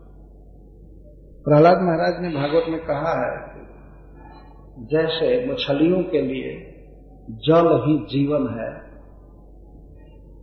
जल से बाहर होने पर वे जी नहीं सकते, सुखी नहीं हो सकते। उसी तरह से भगवान हरि श्री कृष्ण समस्त जीवों के जीवन है वास्तव में। वही सुख है, आनंद है। उनसे विजुक्त होकर के कोई सुखी नहीं हो सकता, किसी भी तरह। हरि ही साक्षात भगवान शरीर नाम आत्मा झसाड़ा तोय निप्सितम। जैसे जलचरों के लिए, मछलियों के लिए तोयम जल ही जीवन है, जल के बिना नहीं जी सकते। उसी तरह से हरि श्री कृष्ण समस्त जीवों के सुख है, जीवन है। उनके बिना जीवन का कोई प्रश्न नहीं है। सुखी हो ही नहीं सकता। कोई व्यक्ति मछलियों के पास जाकर कभी कहे कि अरे मछलियों, ये तुम लोग जल के अंदर क्यों रह रही हो? चलो निकलो निकलो, हवा लो उधर निकलो। और उस मूर्ख के आह्वान से भी से भी मछलियाँ निकल करके बाहर आ गई, सुख के तो आने के बाद तो तड़प करके मर जाएँगे इसी तरह से कुछ संसार में ऐसे प्रचारक हैं जो कहते हैं, तुम क्यों अपने को किसी का दास मानते हो? तुम खुद वही हो। ऐसे बोलते तुम स्वयं भगवान हो, खुद वही हो, क्यों अपने को इतना हीन समझ रहे हो? अपनी शक्ति को पहचानो। सोहम जपो, शिवोहम जपो, ऐसे कहते जपो कि अहम शिव, हम शिव जी हैं तो ये जपने से शिव जी हो जाएगा, क्या? एक बॉम्बे की घटना बता रहा हूँ। मारवाड़ियों का समाज था, वहाँ पर प्रवचन चल रहा था। ये चालू करने वाला मैं था। यही देवकी नंदन प्रभु व्यवस्था किए थे बॉम्बे में। मुझे बुलाए एक व्यक्ति शिवोहम बीच बीच में जपता था। कथा में आगे बैठा था। और उसको खांसी आ रही थी बीच बीच शिवोहम, उसका अर्थ है अहम शिव। वास्तविक अर्थ तो यह है कि मैं कल्याणमय हूँ, मैं आत्मा हूँ, देह नहीं हूँ, लेकिन जनरल अर्थ लोग यही समझते हैं कि मैं ही शिव जी हूँ। शिवो हम जपता था फिर खांसी आती थी। वो कथा चालू करना हुआ मुझे। नहीं, मैं कथा कह रहा था, प्रवचन कर रहा था, बीच में रुक गया। तो सब लोग कहने लगे, बोलिए बोलिए, महाराज, क्यों लोग दे, क्यों लोग मैं कहा, पहले शिव जी को यहाँ से हटाइए। ये शिव जी बहुत डिस्टर्ब कर रहे हैं। तो वो लोग चकित हो गए, क्या बात हो गई? शिव जी डिस्टर्ब कर रहे हैं। वो लोग समझ गए तो एक व्यक्ति कहा, ए भाई आप चुप रहिए। क्यों आप बोलते आप ये मत बोलिए कि शिवो हमने कहा कि देखिए शिवोहम का मतलब क्या होता है? शिव अहम मैं शिव जी हूँ। शिव जी की कितनी बड़ी शक्ति है। वो समुद्र व्यापी हलाहल विष को हथेली पर ले लिया और पी गए, उनका कुछ नहीं हुआ। कामदेव उनके दृष्टि के आगे जल कर राख हो गया। तो विश्व के ईश्वर है। और यह नारा बोलना कि मैं ही शिव हूँ, मैं ही शिव हूँ। क्या ये नारा बोलने से शिव जी हो जाएगा? और इधर खांसी आ रही है, शिव जी को सर्दी हो गई है। तब लोग उनको लग आप मत बोलिए मत बोलिए मत बोलिए। तो बेचारा वो बूढ़ा व्यक्ति कथा के बाद हमसे कहा कि, महाराज, हमको ये मालूम नहीं था कि इसका ये अर्थ होता है कि मैं शिव जी हूँ। आज से मैं कान पकड़ता हूँ तो नहीं जपूँगा। महामंत्र जपने लगा, हरे कृष्ण हरे कृष्ण कृष्ण कृष्ण, हरे हरे राम हरे राम। तो ऐसे ही लोग कहते हैं एक दिन मैं सुन रहा था टीवी पर, एक व्यक्ति बोल रहा था, तुम अपनी शक्ति को पहचानो तुम्हें अपार शक्ति हो, तुम स्वयं भगवान हो क्यों किसी भगवान की शरण में जाओगे।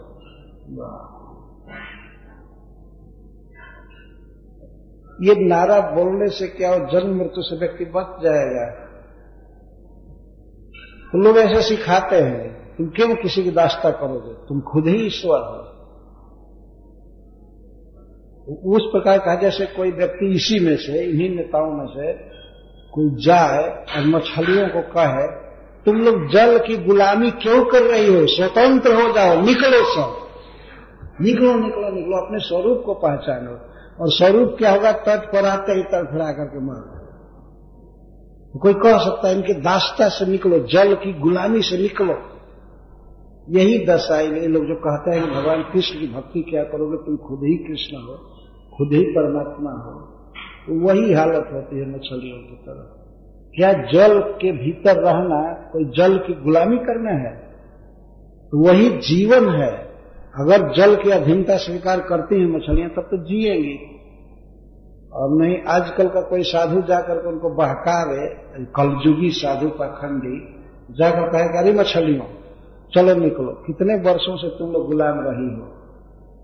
घूमो, फ्री घूमो। और हम व्यवस्था करते हैं। सब निकलो और चलो बस से यात्रा करो। कार पर घूमो। या एसी घर में हम रख देते हैं। या तुमको हम बासमती राइस का चावल खिलाए, भात खिलाए।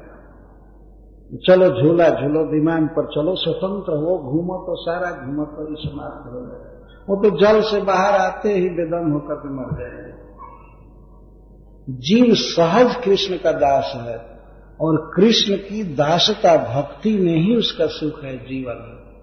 इसके अलावा मर जाएगा, कभी सुखी नहीं हो सकता। जैसे मछलियाँ जल से बाहर होकर के चाहे झूला झूले, या विमान पर चढ़े, या सोना का भसन खाएँ, वो उनकी हालत बिगड़ती जाएगी बिगड़ती जाएगी। इसी तरह से मानव समाज भगवान से विमुख होता जा रहा है, भगवान को नहीं मानता है। इसकी हालत और बिगड़ती जा रही है, बिगड़ती जा रही है।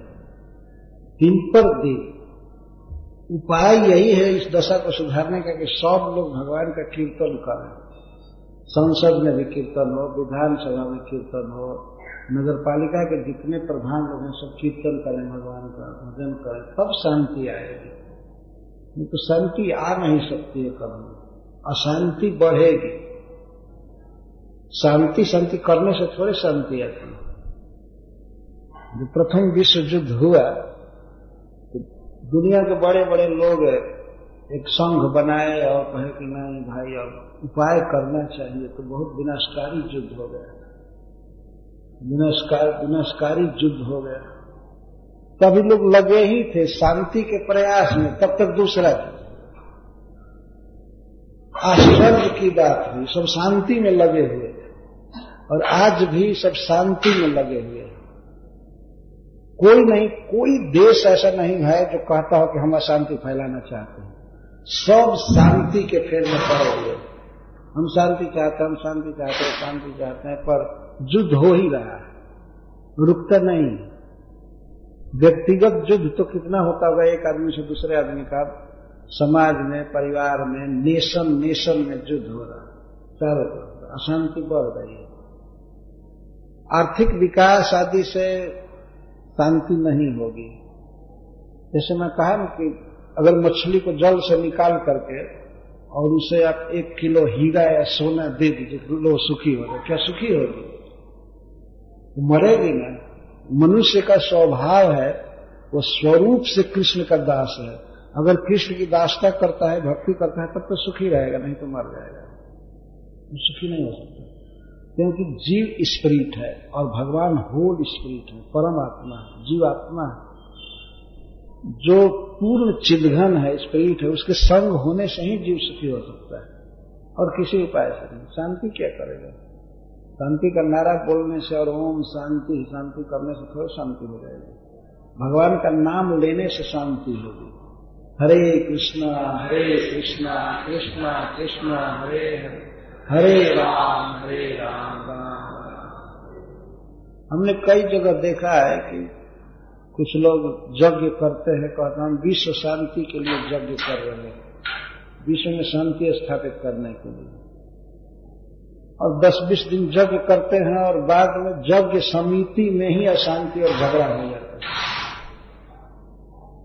और विश्व शांति के लिए यज्ञ किए और कमिटी में ही अशांति छा जाती है। वो ज़्यादा ले लिया, वो ले लिया, ऐसा ले लिया। विश्व शांति करते सब छोड़ करके भगवान का नाम जपना चाहिए, इससे शांति मिलती है।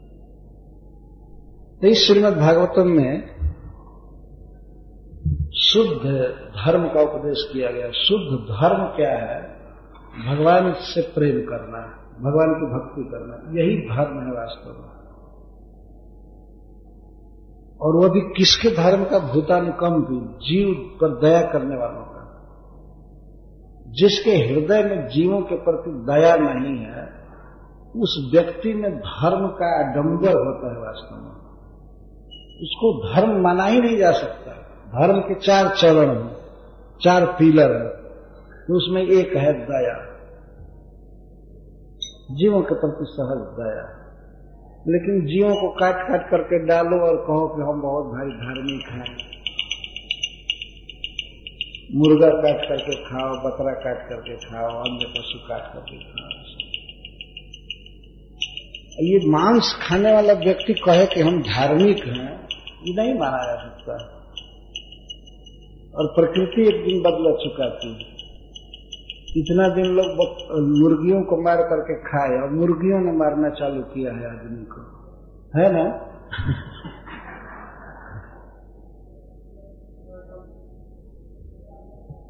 तो ईश्वर तो बदला फेरता रहता है।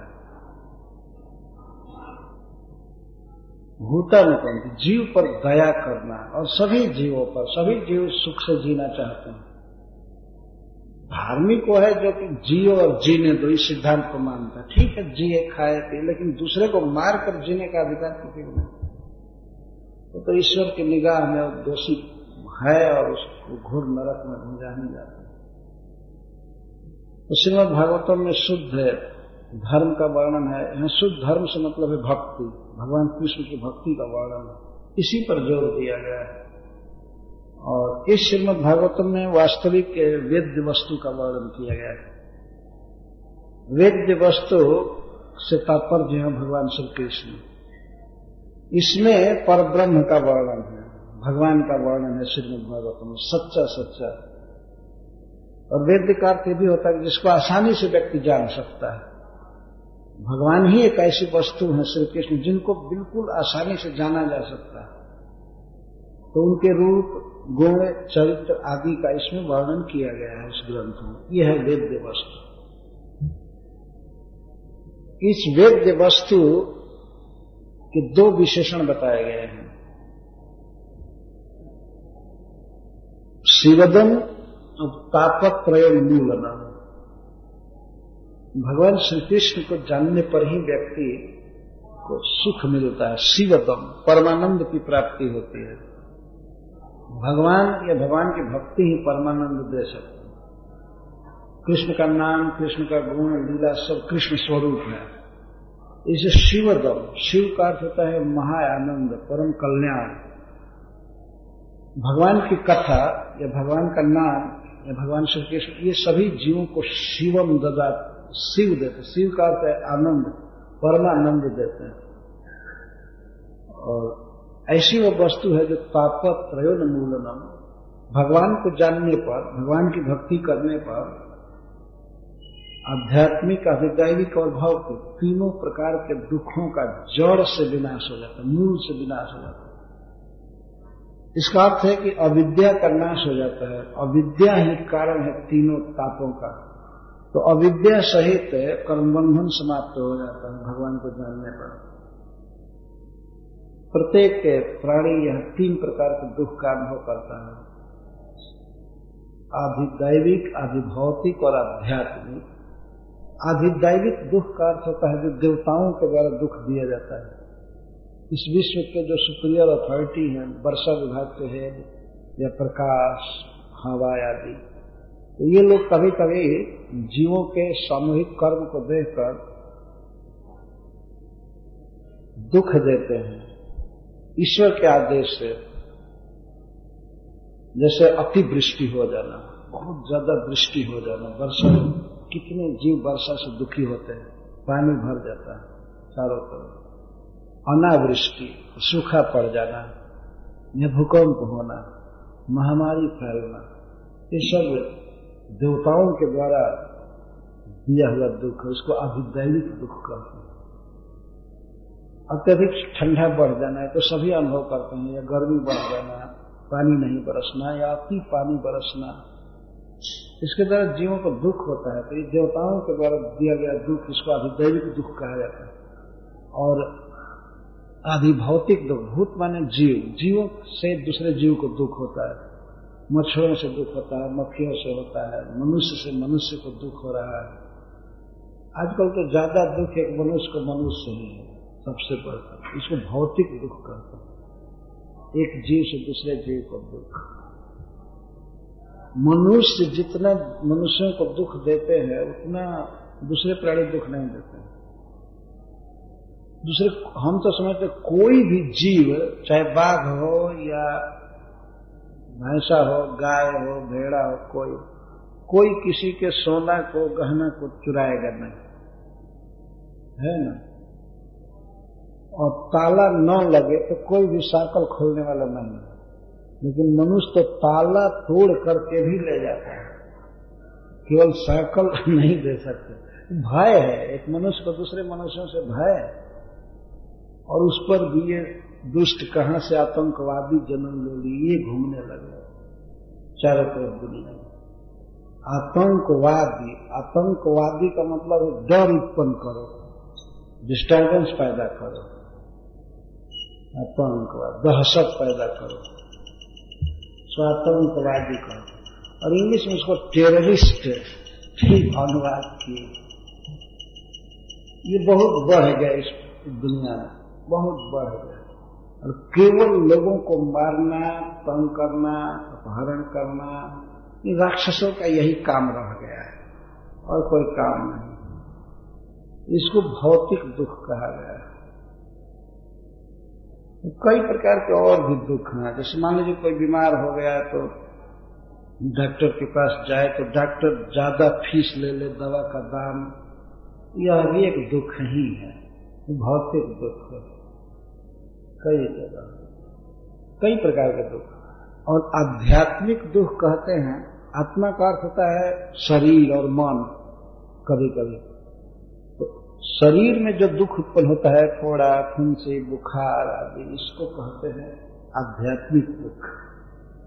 कोई रोग हो जाना। और मन में जो चिंता होती है, बेचैनी होती है, भय होता है, इसको भी आध्यात्मिक दुख कहा गया है। इस प्रकार, तीन प्रकार के दुखों से मनुष्य जर्जर है। यदि चाहता है कि ये तीनों दुखों से बच जाए हम तो उसे भगवान श्री कृष्ण की भक्ति करनी चाहिए। उसको तापत्रयन मूलनम कहते हैं।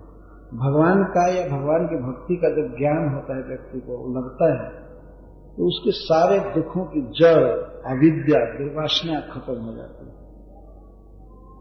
चाहिए कोई कोई ऐसे समाजवादी होते हैं समाज शास्त्री जो चाहते हैं कि समाज सुखी हो, और उनकी नीयत बिल्कुल ठीक रहती है। ऐसे कुछ मनुष्य हैं, चाहते हैं कि हमारा देश, हमारा प्रदेश, हमारा समाज सुखी हो जाए, किसी प्रकार का दुख न हो। तो ऐसे लोगों को चाहिए कि जो दुख मिटाने का और सुख पाने का उपाय शास्त्रों में लिखा गया उसको वे करें। अपने पूरे प्रदेश की जनता को महामंत्र जपने की सुविधा दे। भगवान का प्रसाद बांटे। ऐसी जनता का दुख जाएगा। जब तक कृष्ण को नहीं समझेगा समाज, तब तक दुख जाने वाला नहीं। यहाँ इस श्लोक में भगवान के व्यास देव कहते हैं शिव शिवदम, तापत प्रयोन मूलनम लोग प्रयास कर रहे हैं कि समाज सुखी हो जाए, पूरा देश सुखी हो जाए, गाँव सुखी हो जाए, लेकिन जो उपाय बताया गया है, वो करता नहीं है। जैसे मान लीजिए मछलियाँ छटपटा रही हो, जल से बाहर आकर के तो कोई दयालु आदमी आवे पर उसको ज्ञान न हो कि मछली का जीवन है जल तो वो कहे कि मछलियाँ छटपटा रही हैं, जानते हो? इनके लिए खूब अच्छा भोजन बनाओ भोजन बनाओ, जल्दी खिलाओ, ये भूख से मर जाएँगे। और मान लीजिए उसमें दया है, सचमुच के दया है, पर ज्ञान नहीं है तो मछलियों के लिए अब सामान बनवाएगा भात, दाल, या पूड़ी हलवा मान लीजिए खूब बना। और बांटे भी, पर मछलियों की हालत बिगड़ती जाएगी। तो वैसे ना समझ व्यक्ति को समझना चाहिए ना कि ये ये जल से सुखी हो सकती है। जल में डालने से सुखी हो सकती है। न कि तुम्हारे भात और खिचड़ी बांटने से सुखी होने वाली है। आजकल का आदमी क्या सोचता है? जनता इतनी परेशानी में है, इसको ये करो ये करो ये करो, ऐसे करो, ऐसा करो ऐसा करो। कई कई प्रकार की बात आदमी सोचता है। ये गरीब है, ऐसा है, ये है, इसको ये करो ये करो, ऐसा करो ऐसा करो। लेकिन किसी के मन में ये विचार नहीं आता कि जो सच्चा उपाय शास्त्रों में बताया गया है कि ईश्वर से जोड़ो इसको, भगवान से जोड़ो, भगवान वास्तव ही कैसी है। भगवान का नाम जपवाया जाए, कीर्तन कराया जाए, भागवत सुना जाए, कोई चिंता नहीं कोई उपाय, ज्ञान नहीं है। पर शास्त्र तो कहता है कि भगवान की भक्ति से ही जीवों का दुख जाएगा, उन्हें परम सुख की प्राप्ति होगी। यह श्रीमद भागवतम में विशेषता है कि यह ऐसी वस्तु का वर्णन करता है, भगवान का और उनकी भक्ति का, जिससे जीव का वास्तविक हित होगा। श्रीमद भागवत महामंत्र अत्र श्रीमद भागवत केवल श्रीमद भागवत में ही इस निष्कपट धर्म का उपदेश दिया गया है। और युवा स्वर सद्य हृदय अवरुद्ध थे भागवतम के अलावा क्या कोई ऐसा दूसरा शास्त्र या कोई साधन है जिसका अनुष्ठान करने पर परमेश्वर भगवान कृष्ण हृदय में जल्दी बंदी हो जाए? नहीं। और जो साधन हैं भक्ति के अलावा और और जितने भी ग्रंथ हैं,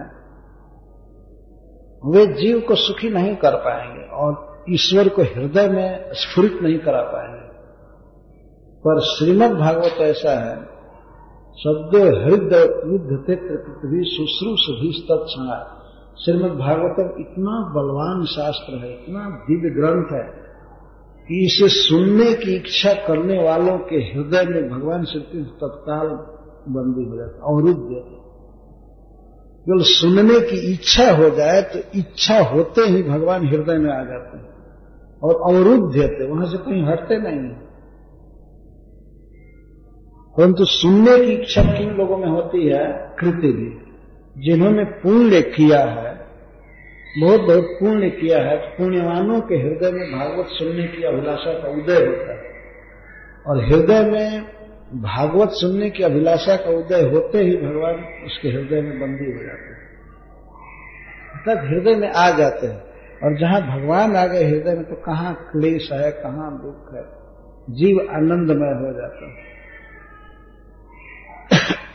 तो पुण्य शब्द दिया गया है पुण्य के बिना जीव को भागवत सुनने की इच्छा नहीं हो सकती। पूर्ण का क्या अर्थ है। लोक में हम लोग पुण्य का अर्थ समझते हैं। कोई शुभ कर्म, दान, जीव का दुख मिटाना, यह भी पुण्य है वास्तव में।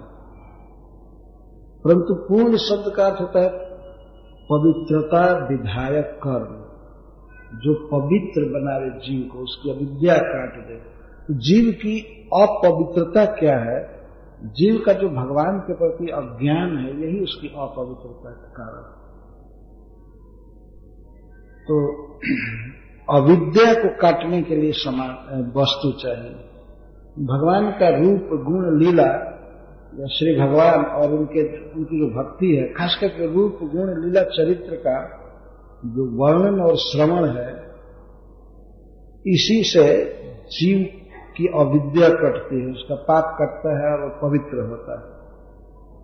तो जिन लोगों ने भगवान का श्रवण कीर्तन किया है बहुत बहुत, भगवान के बारे में सुने हैं, गाए हैं, जप करते हैं तो उनको यहाँ कृति कहा गया है इस श्लोक में। वही लोग पवित्र हो चुके हैं।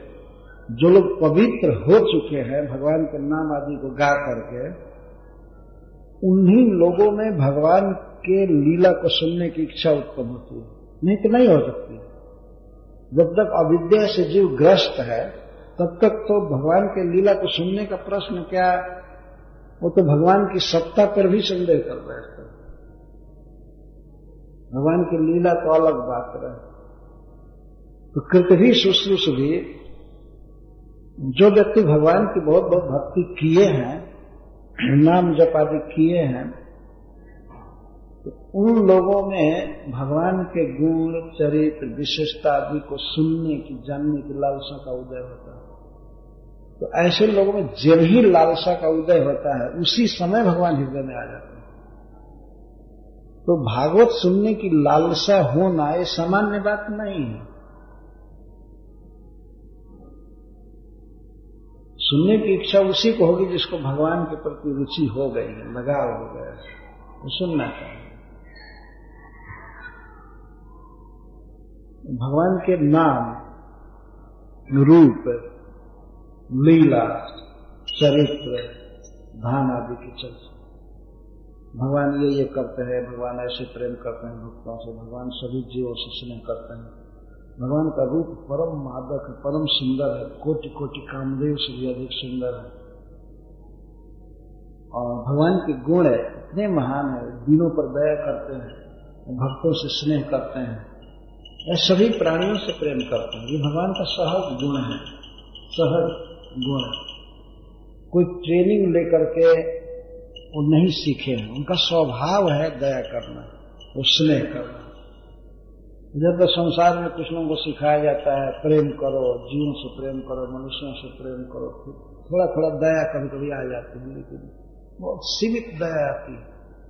अपने पत्नी के प्रति दया, अपने बच्चे के प्रति दया, अपने परिवार के प्रति दया। बहुत विस्तार कम हो पाता है हृदय केवल भगवान ऐसे हैं जिनका सभी जीवों के प्रति स्नेह है, समान रूप से। भगवान गीता में कहते हैं इस बात को। समूहम सर्वभूतेशु न में दस्यस्त न प्रिय। मैं सभी प्राणियों के प्रति सम हूँ। मेरा कोई द्वेष का पात्र नहीं है और कोई स्पेशल राग का पात्र नहीं है। परंतु जो व्यक्ति प्रेम से मेरी भक्ति करता है तो मैं उनमें हूँ और मुझमें है। अर्थात मैं उसके साथ भगवान कहते हैं, विषमता जीव के तरफ़ से कोई जीव भगवान को मानते हैं, प्रेम करते हैं तो भगवान उसका बदला देते हैं। जय जथा नाम प्रपद देते हैं हो जाना लेकिन जो भगवान को मानता ही नहीं है, भगवान से कोई प्रेम नहीं करता है तो भगवान भी उतना ध्यान नहीं देते। परंतु ये तैयार है। जो उनको जिस भाव से भजे तो भगवान प्रतिदान करते हैं। इसमें जो कृति शब्द है, बहुत महत्वपूर्ण। कृति भी शुश्रूषु जो कृति है, जिन्होंने कुछ किया है, कुछ किया का मतलब अविद्या न सब स्पिरिचुअल भगवान के नाम, गुण, रूप, लीला आदि का गान किया है, श्रवण किया है तो उनको कृति कहा गया है। बारंबार जिन्होंने भगवान के नाम का कीर्तन किया, रूप गुण का कीर्तन किया, सुना, भक्तों का संग किया तो ऐसे लोगों में भगवान के रूप, गुण, लीला आदि को सुनने की वासना अपने आप उदित होती है। और किसी दूसरे उद्देश्य से नहीं अहत्व की अप्रतिहता है। भगवान के रूप, गुण को सुनने की लालसा का उदय होता है तो इसलिए नहीं कि हमको उसे कुछ मिले या हमारा नाम बढ़े, नहीं।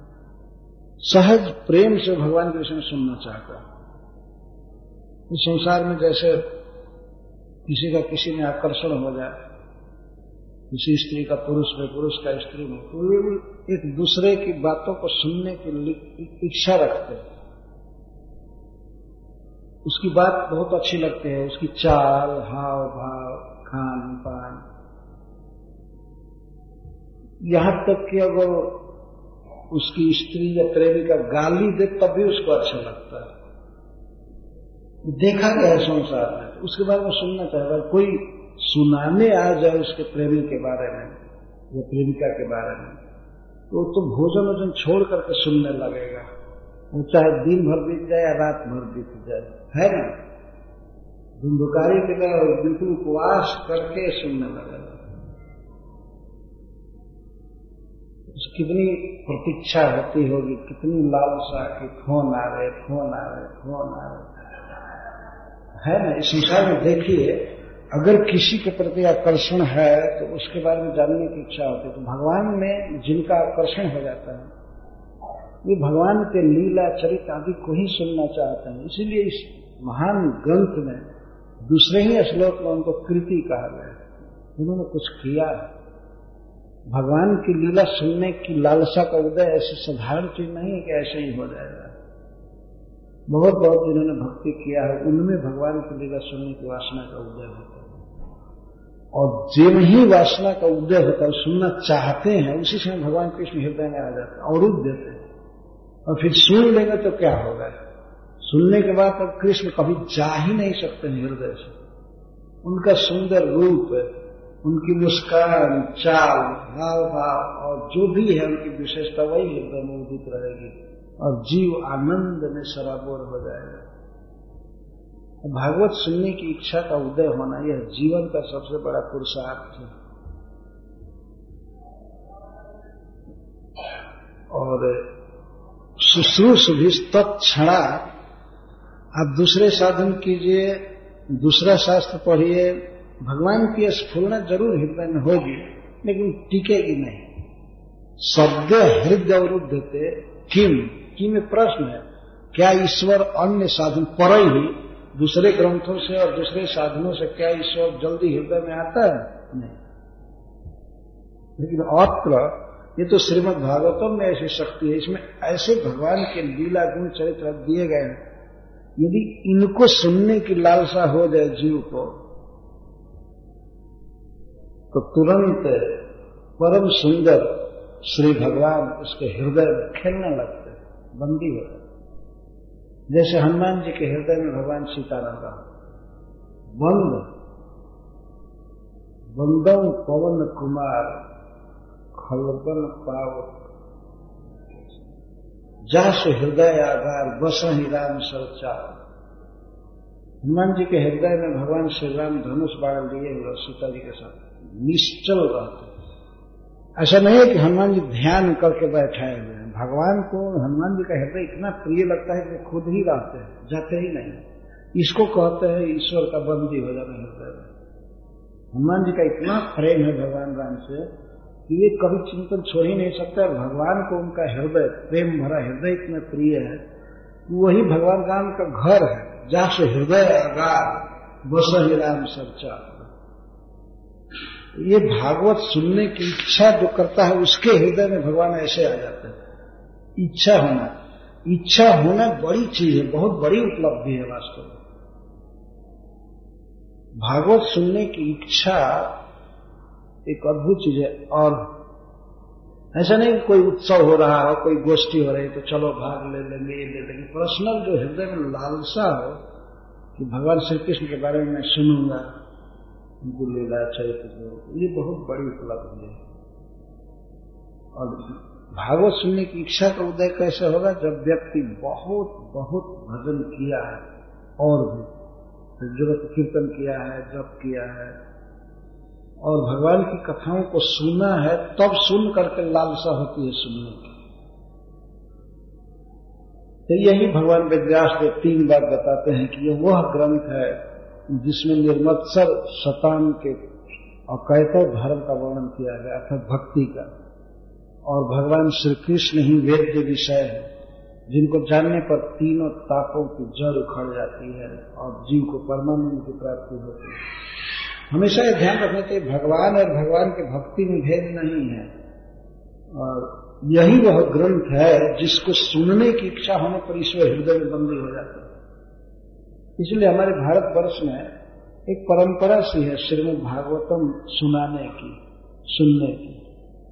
भले उसका रूप रेखा कुछ बदल चुका है, लेकिन अभी भी इस ग्रंथ की प्रियता भारत के हृदय में बसी हुई है।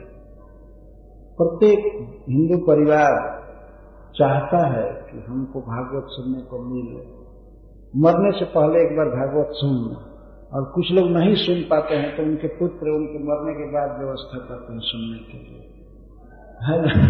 प्राय लोग ये ऐसा करते हैं वो मर गए तो उनके लिए भागवत करो यह भी है एक परंपरा। लेकिन बेस्ट बेटर यह है कि जीवित अवस्था में वो सुने धुंधुकारी के लिए गोकर्ण जिन्हें भागवत किया उसके मरने पर। तो, तो भगवान के धाम में गया विमान आया उसके लिए। पर सबसे अच्छी बात है कि जीवित अवस्था में जब तक कान ठीक से सुन रहा है और बैठने की शक्ति है तो उस समय भागवत सुनना चाहिए। तो श्रीमद भागवत एक ऐसा ग्रंथ है जिसे केवल सुनने की ज़रूरत है, कुछ करने की नहीं, ये करने के लिए नहीं है, सुनने के लिए। जैसे आप अच्छा भोजन खा ले, स्वादिष्ट और खूब सुंदर भोजन तो खाना ही काम है। ये नहीं कि पचाने के लिए आप भीतर पेट में कुछ ऑपरेशन कराइए, ये कराइए। खाइए बस। खाइए बस। अब पचाना अपने आप वो काम है। श्रीमद भागवत ही केवल एक ग्रंथ ऐसा है जिसको केवल सुनना चाहिए। दूसरे दूसरे ग्रंथ है, सुन करके कुछ करना पड़ता है। जैसे गीता है, सुन करके कुछ करना होता है। लेकिन भागवत केवल सुनने के लिए बनाया गया है। सुनना ही करना है। जैसे कोई व्यक्ति मधु पी रहा है, हनी पी रहा है तो हनी में अब कुछ डालने की ज़रूरत नहीं है नमक, न चीनी, बस पीना। इस तरह से श्रीमद भागवत इसीलिए भगवान वेदव्यास देव अगले श्लोक में कहते हैं पीवत भागवत रसम, निगम कल्प तरोर गलितम फलम सुख मुखा द्रव संयुतम पीवत भागवत रसमालय मुहरहो रसिका गुरु दो संबोधन कर रहे हे रसिको और हे भाव को यह श्रीमद भागवतम रस इस केवल पृथ्वी पर सुलभ है। नहीं है ये आया है कि वैकुंठ से उतर करके, अवतीर्ण होकर के पृथ्वी पर आया हुआ है। इसे जब तक जीवन है तब तक पियो, यहाँ तक मुक्त होने के बाद भी पियो। दूसरा जो स्वर्ग सुख है, जैसे अमृत पीना वहाँ, वो तो जो लोग मुक्त हो जाते हैं, वे नहीं पीते हैं, उसमें आस्वादन नहीं लेते हैं। स्वर्ग का सुख है लगता है। लेकिन यह भागवत का रस तो मुक्त होने के बाद भी आस्वादन की चीज़ है। इसे बार बार पियो। रसिका भाव का रसी का अर्थ किया गया है, रस विशेष भावना चतुरा। रस विशेष, जो जानते हैं कि रस क्या है और उस रस के जो आस्वादक है। रस का ज्ञान भी है उनको और रस का आस्वादन भी करते हैं तो उनको रसिक कहा गया है यहाँ पर। रसो वैस। शास्त्र खुलम खुला कहता है कि पर ब्रह्म परमात्मा ही रस है, भगवान ही रस है। और भगवान श्री कृष्ण ही रस है। तो भगवान श्री कृष्ण के रस को जो जानता है, उसको रसिक कहते हैं। कितना आनंद है भगवान में। उनके नाम में, उनके गुण में, उनके चरित्र में, उनके स्वरूप में केवल आनंद ही आनंद है, रस ही रस है। चमत्कारी सुखम रसम। चमत्कार पैदा करने वाला सुख ही रस कहा गया है। इस संसार में वो रस बिल्कुल नहीं है, किसी में भी। लेकिन भगवान श्री कृष्ण में जो रस है एक तो बात है कि वो कभी भी फीका नहीं होगा, नित्य रहेगा। भगवान श्री कृष्ण कभी वृद्ध होने वाले नहीं है। इस संसार में कोई भी व्यक्ति बिना वृद्ध हुए रहेगा नहीं। जवानी में किशोर अवस्था में कुछ सुंदरता उसमें देखी जाती है। केवल आकृति से, प्रकृति में कोई सुंदरता नहीं है, किसी भी व्यक्ति में। प्रकृति का अर्थ उपादान कारण। शरीर में क्या क्या चीज़ है, इसको कहते हैं उपादान कारण आकृति में कुछ दिन कोई सुंदर लगता है। किशोर अवस्था में होने पर व्यक्ति सुंदर लगता है। लेकिन उस समय भी प्रकृति तो सुंदर नहीं है। प्रकृति क्या है? प्रकृति है पहले जो सुंदर शरीर लगता है, इसका अगर चाम उखाड़ करके अलग रखा गया, ये चीज़ है। है ना? प्लास्टिक की तरह त्वक से मढ़ा गया है। तो चाम खुद ही एक घृणित चीज़ है। वो कोई सुंदर तो नहीं है। मान लीजिए किसी का चाम रख दिया जाए एक तरफ़ और हड्डी एक, एक मांस एक तरफ़ एक टोकरी में और हड्डी भी एक तरफ़ बाँध करके रख दिया है और इसके बाद मल मूत्र भी किसी बाकट में रख दिए इसमें सुंदर क्या है? इस शरीर में कौन सी चीज़ सुंदर है? विभाग करके इन चीज़ों को देखा कहा जाए कि इसका लिंगन करो, ये छुओ। कोई आदमी नहीं छूना चाहेगा। कौन हाड़ छूना चाहेगा? या मांस, या खून। लेकिन इसको ब्रह्मा जी ने ऐसा सजा दिया है केवल धोखा है। और आदमी कहता आ कितना सुंदर मुख है, कितना सुंदर ये है तो कीड़ा की तरह से कीड़े मल में रमते हैं, इस तरह से व्यक्ति रमता है। महाराज कहते उसी को आदमी आलिंगन करना चाहता है चुगना चाहता है। किस चीज़ को? चाम को, हाड़ को, मांस को, इसी को ना। भगवान का शरीर ऐसा नहीं है, केवल आनंदमय है, चिन्मय है। ऐसा नहीं कि उनमें हड्डी और चरण कुछ नहीं। जैसे मिश्री का आदमी बना दीजिए तो उस मिश्री से बने हुए आदमी में मिश्री के अलावा कुछ नहीं रहेगा। चाहे हाथ हो, अंगुली हो, या कान हो, नाक हो, सब मिश्री है ये केस भी जो बनेगा मिश्री। तो इस तरह से भगवान श्री कृष्ण केवल चिन्मय है, आनंद घन है।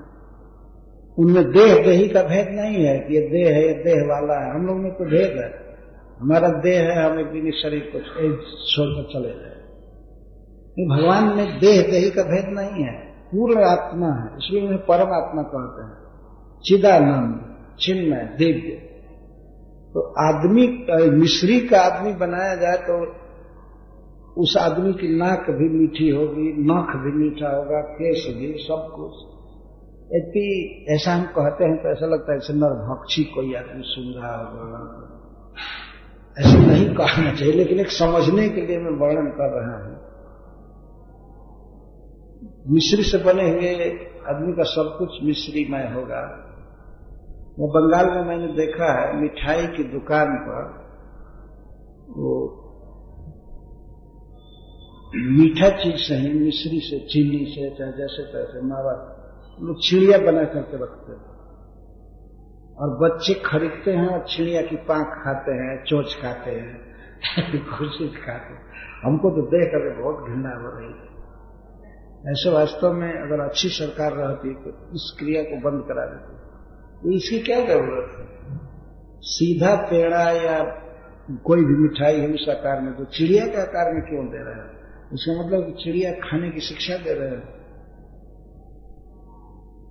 तो पक्षी के आकार में मिठाई दिया जाए, और लड़का चोच ऐसे मुँह में खाए। क्या क्या मनुष्यों की शिक्षा है, देखिए। वो तो सब बंगाली मछली खाने वाले होते हैं तो मछली के आकार में भी मिठाइयाँ रहती हैं। बच्चे ऐसे खाए। जो कुछ भी हमारा वो विषय नहीं है, उनको जो खाना है, मरना है करना है। हमें तो भगवान श्री कृष्ण को समझाना है कि उनका स्वरूप है क्या? नक्श से सिख तक चित्त है, केवल ज्ञान है और आनंद है और नित्य है, सच्चिदानंद। भगवान का ऐसा दिव्य सुंदर रूप है मनोहर है तो उनके लीला के रस को, उनके रूप के रस को, उनके स्वभाव के रस को रासलीला आदि को, या गोचारण को सखाओं के साथ जो प्रेम है भगवान का श्री गोपीजनों के पास प्रति प्रेम है, या माँ जशोदा के प्रति, और उन भक्तों के हृदय में भगवान के प्रति जो प्यार है, स्नेह है, इस रस को जो जानता है, उसको रसिक कहा गया है यहाँ पर। संसार में कोई रस नहीं है यहाँ। भले कोई शब्दों का प्रयोग कर दे रसिक है, रस जन्म ये सब कुरस है, विरस है, कुछ नहीं है वास्तव रस तो वास्तव में भगवान कृष्ण में है। तो इस रस को जो जानते हैं, कृष्ण को जानते हैं, और उसके अनुसार कृष्ण के रूप, गुण, लीलादि के आनंद में डूबे रहते हैं, ये चाहते हैं उस रस का आस्वादन तो ऐसे रसिकों के लिए भगवान वेद व्यास निमंत्रित कर रहे हैं। देखो, मैंने यहाँ रस प्रस्तुत किया है। यह वेद रूपी कल्प वृक्ष का अवतीर्ण फल है। कल्प वृक्ष बहुत ऊँचा बैकुंठ में है और वहाँ से भगवान नारायण के मुख से यह निकला। जब ब्रह्मा जी की शाखा पर आया यह फल और ब्रह्म शाखा से फिर नारद शाखा पर, नारद शाखा से वेदव्यास शाखा पर और वेदव्यास शाखा से सुखदेव जी के चोच में आया हुआ उसके बाद वो पृथ्वी पर आया। इसका मतलब फूटा हुआ नहीं है। यह फल फूटा हुआ नहीं। अब कहना चाहिए फल अब तो रसम क्यों कह रहे हैं? तो ये रस है केवल। ये श्रीमद भागवतम प्रथम स्कंद से लेकर के एकादश, द्वादश स्कंद पर इसमें एक भी श्लोक ऐसा नहीं है जो है हो। इसमें गुठली नहीं है, न छिलका है। ऐसा रस है। ऐसा फल फल को पीने के लिए कह रहे फलम पीवत लेकिन रसम फलम पीवत और उसमें हम जो भागवतम लगा रहे हैं। ये रसम, फलम, भागवतम पीवत यह भागवत कल्प वृक्ष का बिल्कुल पका हुआ और अवतीर्ण फल है, नीचे आया हुआ। इसको पियो। तो इस पर प्रश्न होता है कि फल कैसे पिया जाएगा? तब भगवान वेदव्यास देव कहते हैं कि रसन ये ये फल है मतलब सबका रस है। फल से तात्पर्य ये है ये सार है समस्त वेदों का। जैसे वृक्ष का सार फल होता है वैसे समस्त वैदिक ज्ञान का एक फल है और रस है। इस फल समझ करके मत सोच रहे कि इसमें त्वक है, इसमें गुठली और छिलका है। ये ऐसा नहीं। केवल रस है। तो फल क्यों कहा गया? कि इसलिए कि अगर केवल रस कहते और तो कल कैसे कल्प वृक्ष का रस कहेंगे? अगर वेद कल्प वृक्ष का रस कहते तो रस नीचे आकर के धूलि में सन जाएगा। बह जाएगा, इसलिए इसको फल कहा। जब फल कह रहे हैं तो फल पिएगा कैसे? तो रस कह रहे हैं। रस है। ये भगवान वेदव्यास देव का निमंत्रण कितना प्यार से बुला रहे कह रहे इसे पढ़ो इसे पढ़ो, इसे सुनो, इसे पियो। आलय मृत्यु पर्यंत जब तक जीवन है, तब तक इसे पियो पियो और मुक्ति के बाद भी पियो। भगवान वेदव्यास देव इस तरह से इस भागवत रस को प्रस्तुत किए। यह उच्च शाखा से गिर करके फूटा नहीं है। क्रम से आया है, शिष्य परंपरा से ये आया हुआ है। और अंत में सुखदेव गोस्वामी के मुख से पृथ्वी पर महाराज परीक्षित के लिए प्रकट तब पृथ्वी पर आ चुका है। स्फुटित नहीं है, फूटा हुआ नहीं है। और कोई चीज़ त्याज्य नहीं है। फल खाते हैं तो कितने फलों में तो बहुत बड़ी गुठली होती है। कोई कोई आम हमने देखा है कि उसमें गुठली ही ज़्यादा होती है। लीची फल होता है, उसमें गुठली बहुत ज़्यादा होती है और गोदा उसमें बहुत कम होता है। कोई कोई फल होता है जिसमें गुठली छोटी होती है तो पक तो रहता ही है। चमड़ा और गुठली, दो घेरे रहते और वैसे जो उसका गोदा होता है, वो भी कोई खट्टा है कोई कुछ कोई कुछ बेकार होता है। लेकिन भागवत रस जो है, इसमें चाहे पहला स्कंध हो, या चाहे बारहवा स्कंध हो, चाहे कोई भी हो, केवल रस ही रस है, केवल रस है। इसे आल पियो तो क्रिया विशेषण दे रहा है, आलयम मोक्ष पर्यंत पियो। जो व्यक्ति मुक्त हो जाता है, जैसे इस संसार में राग, द्वेष आदि से मुक्त हो गया तो वह व्यक्ति स्वर्ग के सुख की अवहेलना करता है, नहीं सुनना चाहता। स्वर्ग का सुख नहीं भोगना चाहता। पर देखा गया है कि भागवत का आस्वादन तो मुक्त परमहंस हम लोग करते हैं। बिल्कुल मुक्त हो चुके हैं। संसार का कोई रूप उनको नहीं खींच सकता। संसार का कोई शब्द नहीं खींच सकता। वे लोग भी भागवत पढ़ते हुए देखे गए हैं और भागवत सुनाते हुए जैसे सुल्ले सुखदेव गोस्वामी। वो, वो मुक्त पुरुष है। ये सब समय के लिए है जन्म जन्म के लिए है और मुक्त पुरुषों के लिए है। इसे पीबत पियो। ये नहीं करे केवल एक बार पियो। मुहु पीबत बारम्बार पियो। बारम्बार इसे पियो मतलब बारम्बार इसे पढ़ो बारम्बार सुनो। बस वास्तव में केवल ये ग्रंथ ऐसा है जो भगवान की प्राप्ति करा देगा कृष्ण मिल जाएगा और जब तक आदमी पढ़ेगा, जब तक सुनेगा तो आनंद में तो रहेगा ही, क्योंकि वो मादक द्रव्य है। इसमें बहुत मादकता है, बहुत आनंद है। आनंद में मूर्छित भी होता है, जैसे चैतन्य महाप्रभु। प्रभु कहे, हाय हाय, कह कह राम राय। रामानंद राय से कहते हैं कि, कह स्वरूप राम राय। स्वरूप दामोदर और रामानंद से चैतन्य महाप्रभु कहते हैं। कहो कहो, गाओ गाओ, कृष्ण की लीला सुनाओ सुनाओ। सुना करके हमारे हृदय को तृप्त करो। ये रस है श्रीमद भागवतम श्रीमद भागवतम कोई साधारण ग्रंथ नहीं है। यह साक्षात श्री कृष्ण का स्वरूप है। और भाव का शब्द का अर्थ होता है, कृष्ण के प्रति जिन्होंने भाव डेवलप किया है, कृष्ण हमारे सखा है, कृष्ण हमारे स्वामी है कृष्ण हमारे प्रियतम है, कृष्ण हमारे सब कुछ है, जिन्होंने एक भाव स्थापित किया है कृष्ण के प्रति, ऐसे भक्तों को विशेष निमंत्रण दे रहे हैं हे भाव को, हे कृष्ण भाव से पूरी भक्तों, यदि तुम अपने भाव की और वृद्धि चाहते हो, यदि तुम चाहते हो अद्भुत आनंद प्राप्त करना तो इस ग्रंथ में भगवान श्री कृष्ण के लीला, रूप, गुण आदि का निरूपण किया गया है। इसे पढ़ो और इसे सुनो। पढ़ो और सुनो, न कह करके पीबता कहो पियो पियो। मतलब परम आसक्ति के साथ और परम जत्न के साथ सावधानी से इस ग्रंथ को हमेशा सुनो सुनो सुनो और पढ़ो। इस तरह से भागवत को दो तरह से पिया जाता है, जिहवा द्वारा और कान द्वारा। तो कान द्वारा ही पीने के लिए ज़्यादा ज़ोर दिया गया है। और वैसे कोई न सुनाने वाला हो, न पिलाने वाला हो तो अपने से पिएगा क्या करेंगे? अपने से भी रस क्या कम पिया जाएगा? अभी उठाए गिलास तो कितने कितने रस पिएगा? उठाए दस अध्याय, पाँच अध्याय, पढ़ता जा रहा है, पढ़ता जा रहा है, पढ़ता जा रहा है खान पान भूल जाता है वास्तव में। भागवत में इतना रस है कि भोजन की शुद्धि भूल जाती है। आराम करने की चिंता नहीं रहती है, आदमी मस्त हो जाता है, सुखी हो जाता है। तो इस तरह से भगवान वेदव्यास देव, निमंत्रण दे रहे हैं। भागवत सुनने के लिए, पढ़ने के लिए। तो आज हम यहीं पर मंगलाचरण करके उसको विश्राम देते हैं। कल से नैमिशारण्य में ऋषियों की कथा से भागवत प्रारंभ होगा। नैमिशारण्य यहाँ से निकट है। यह याद करके ही मैं पहला स्कंद रखा।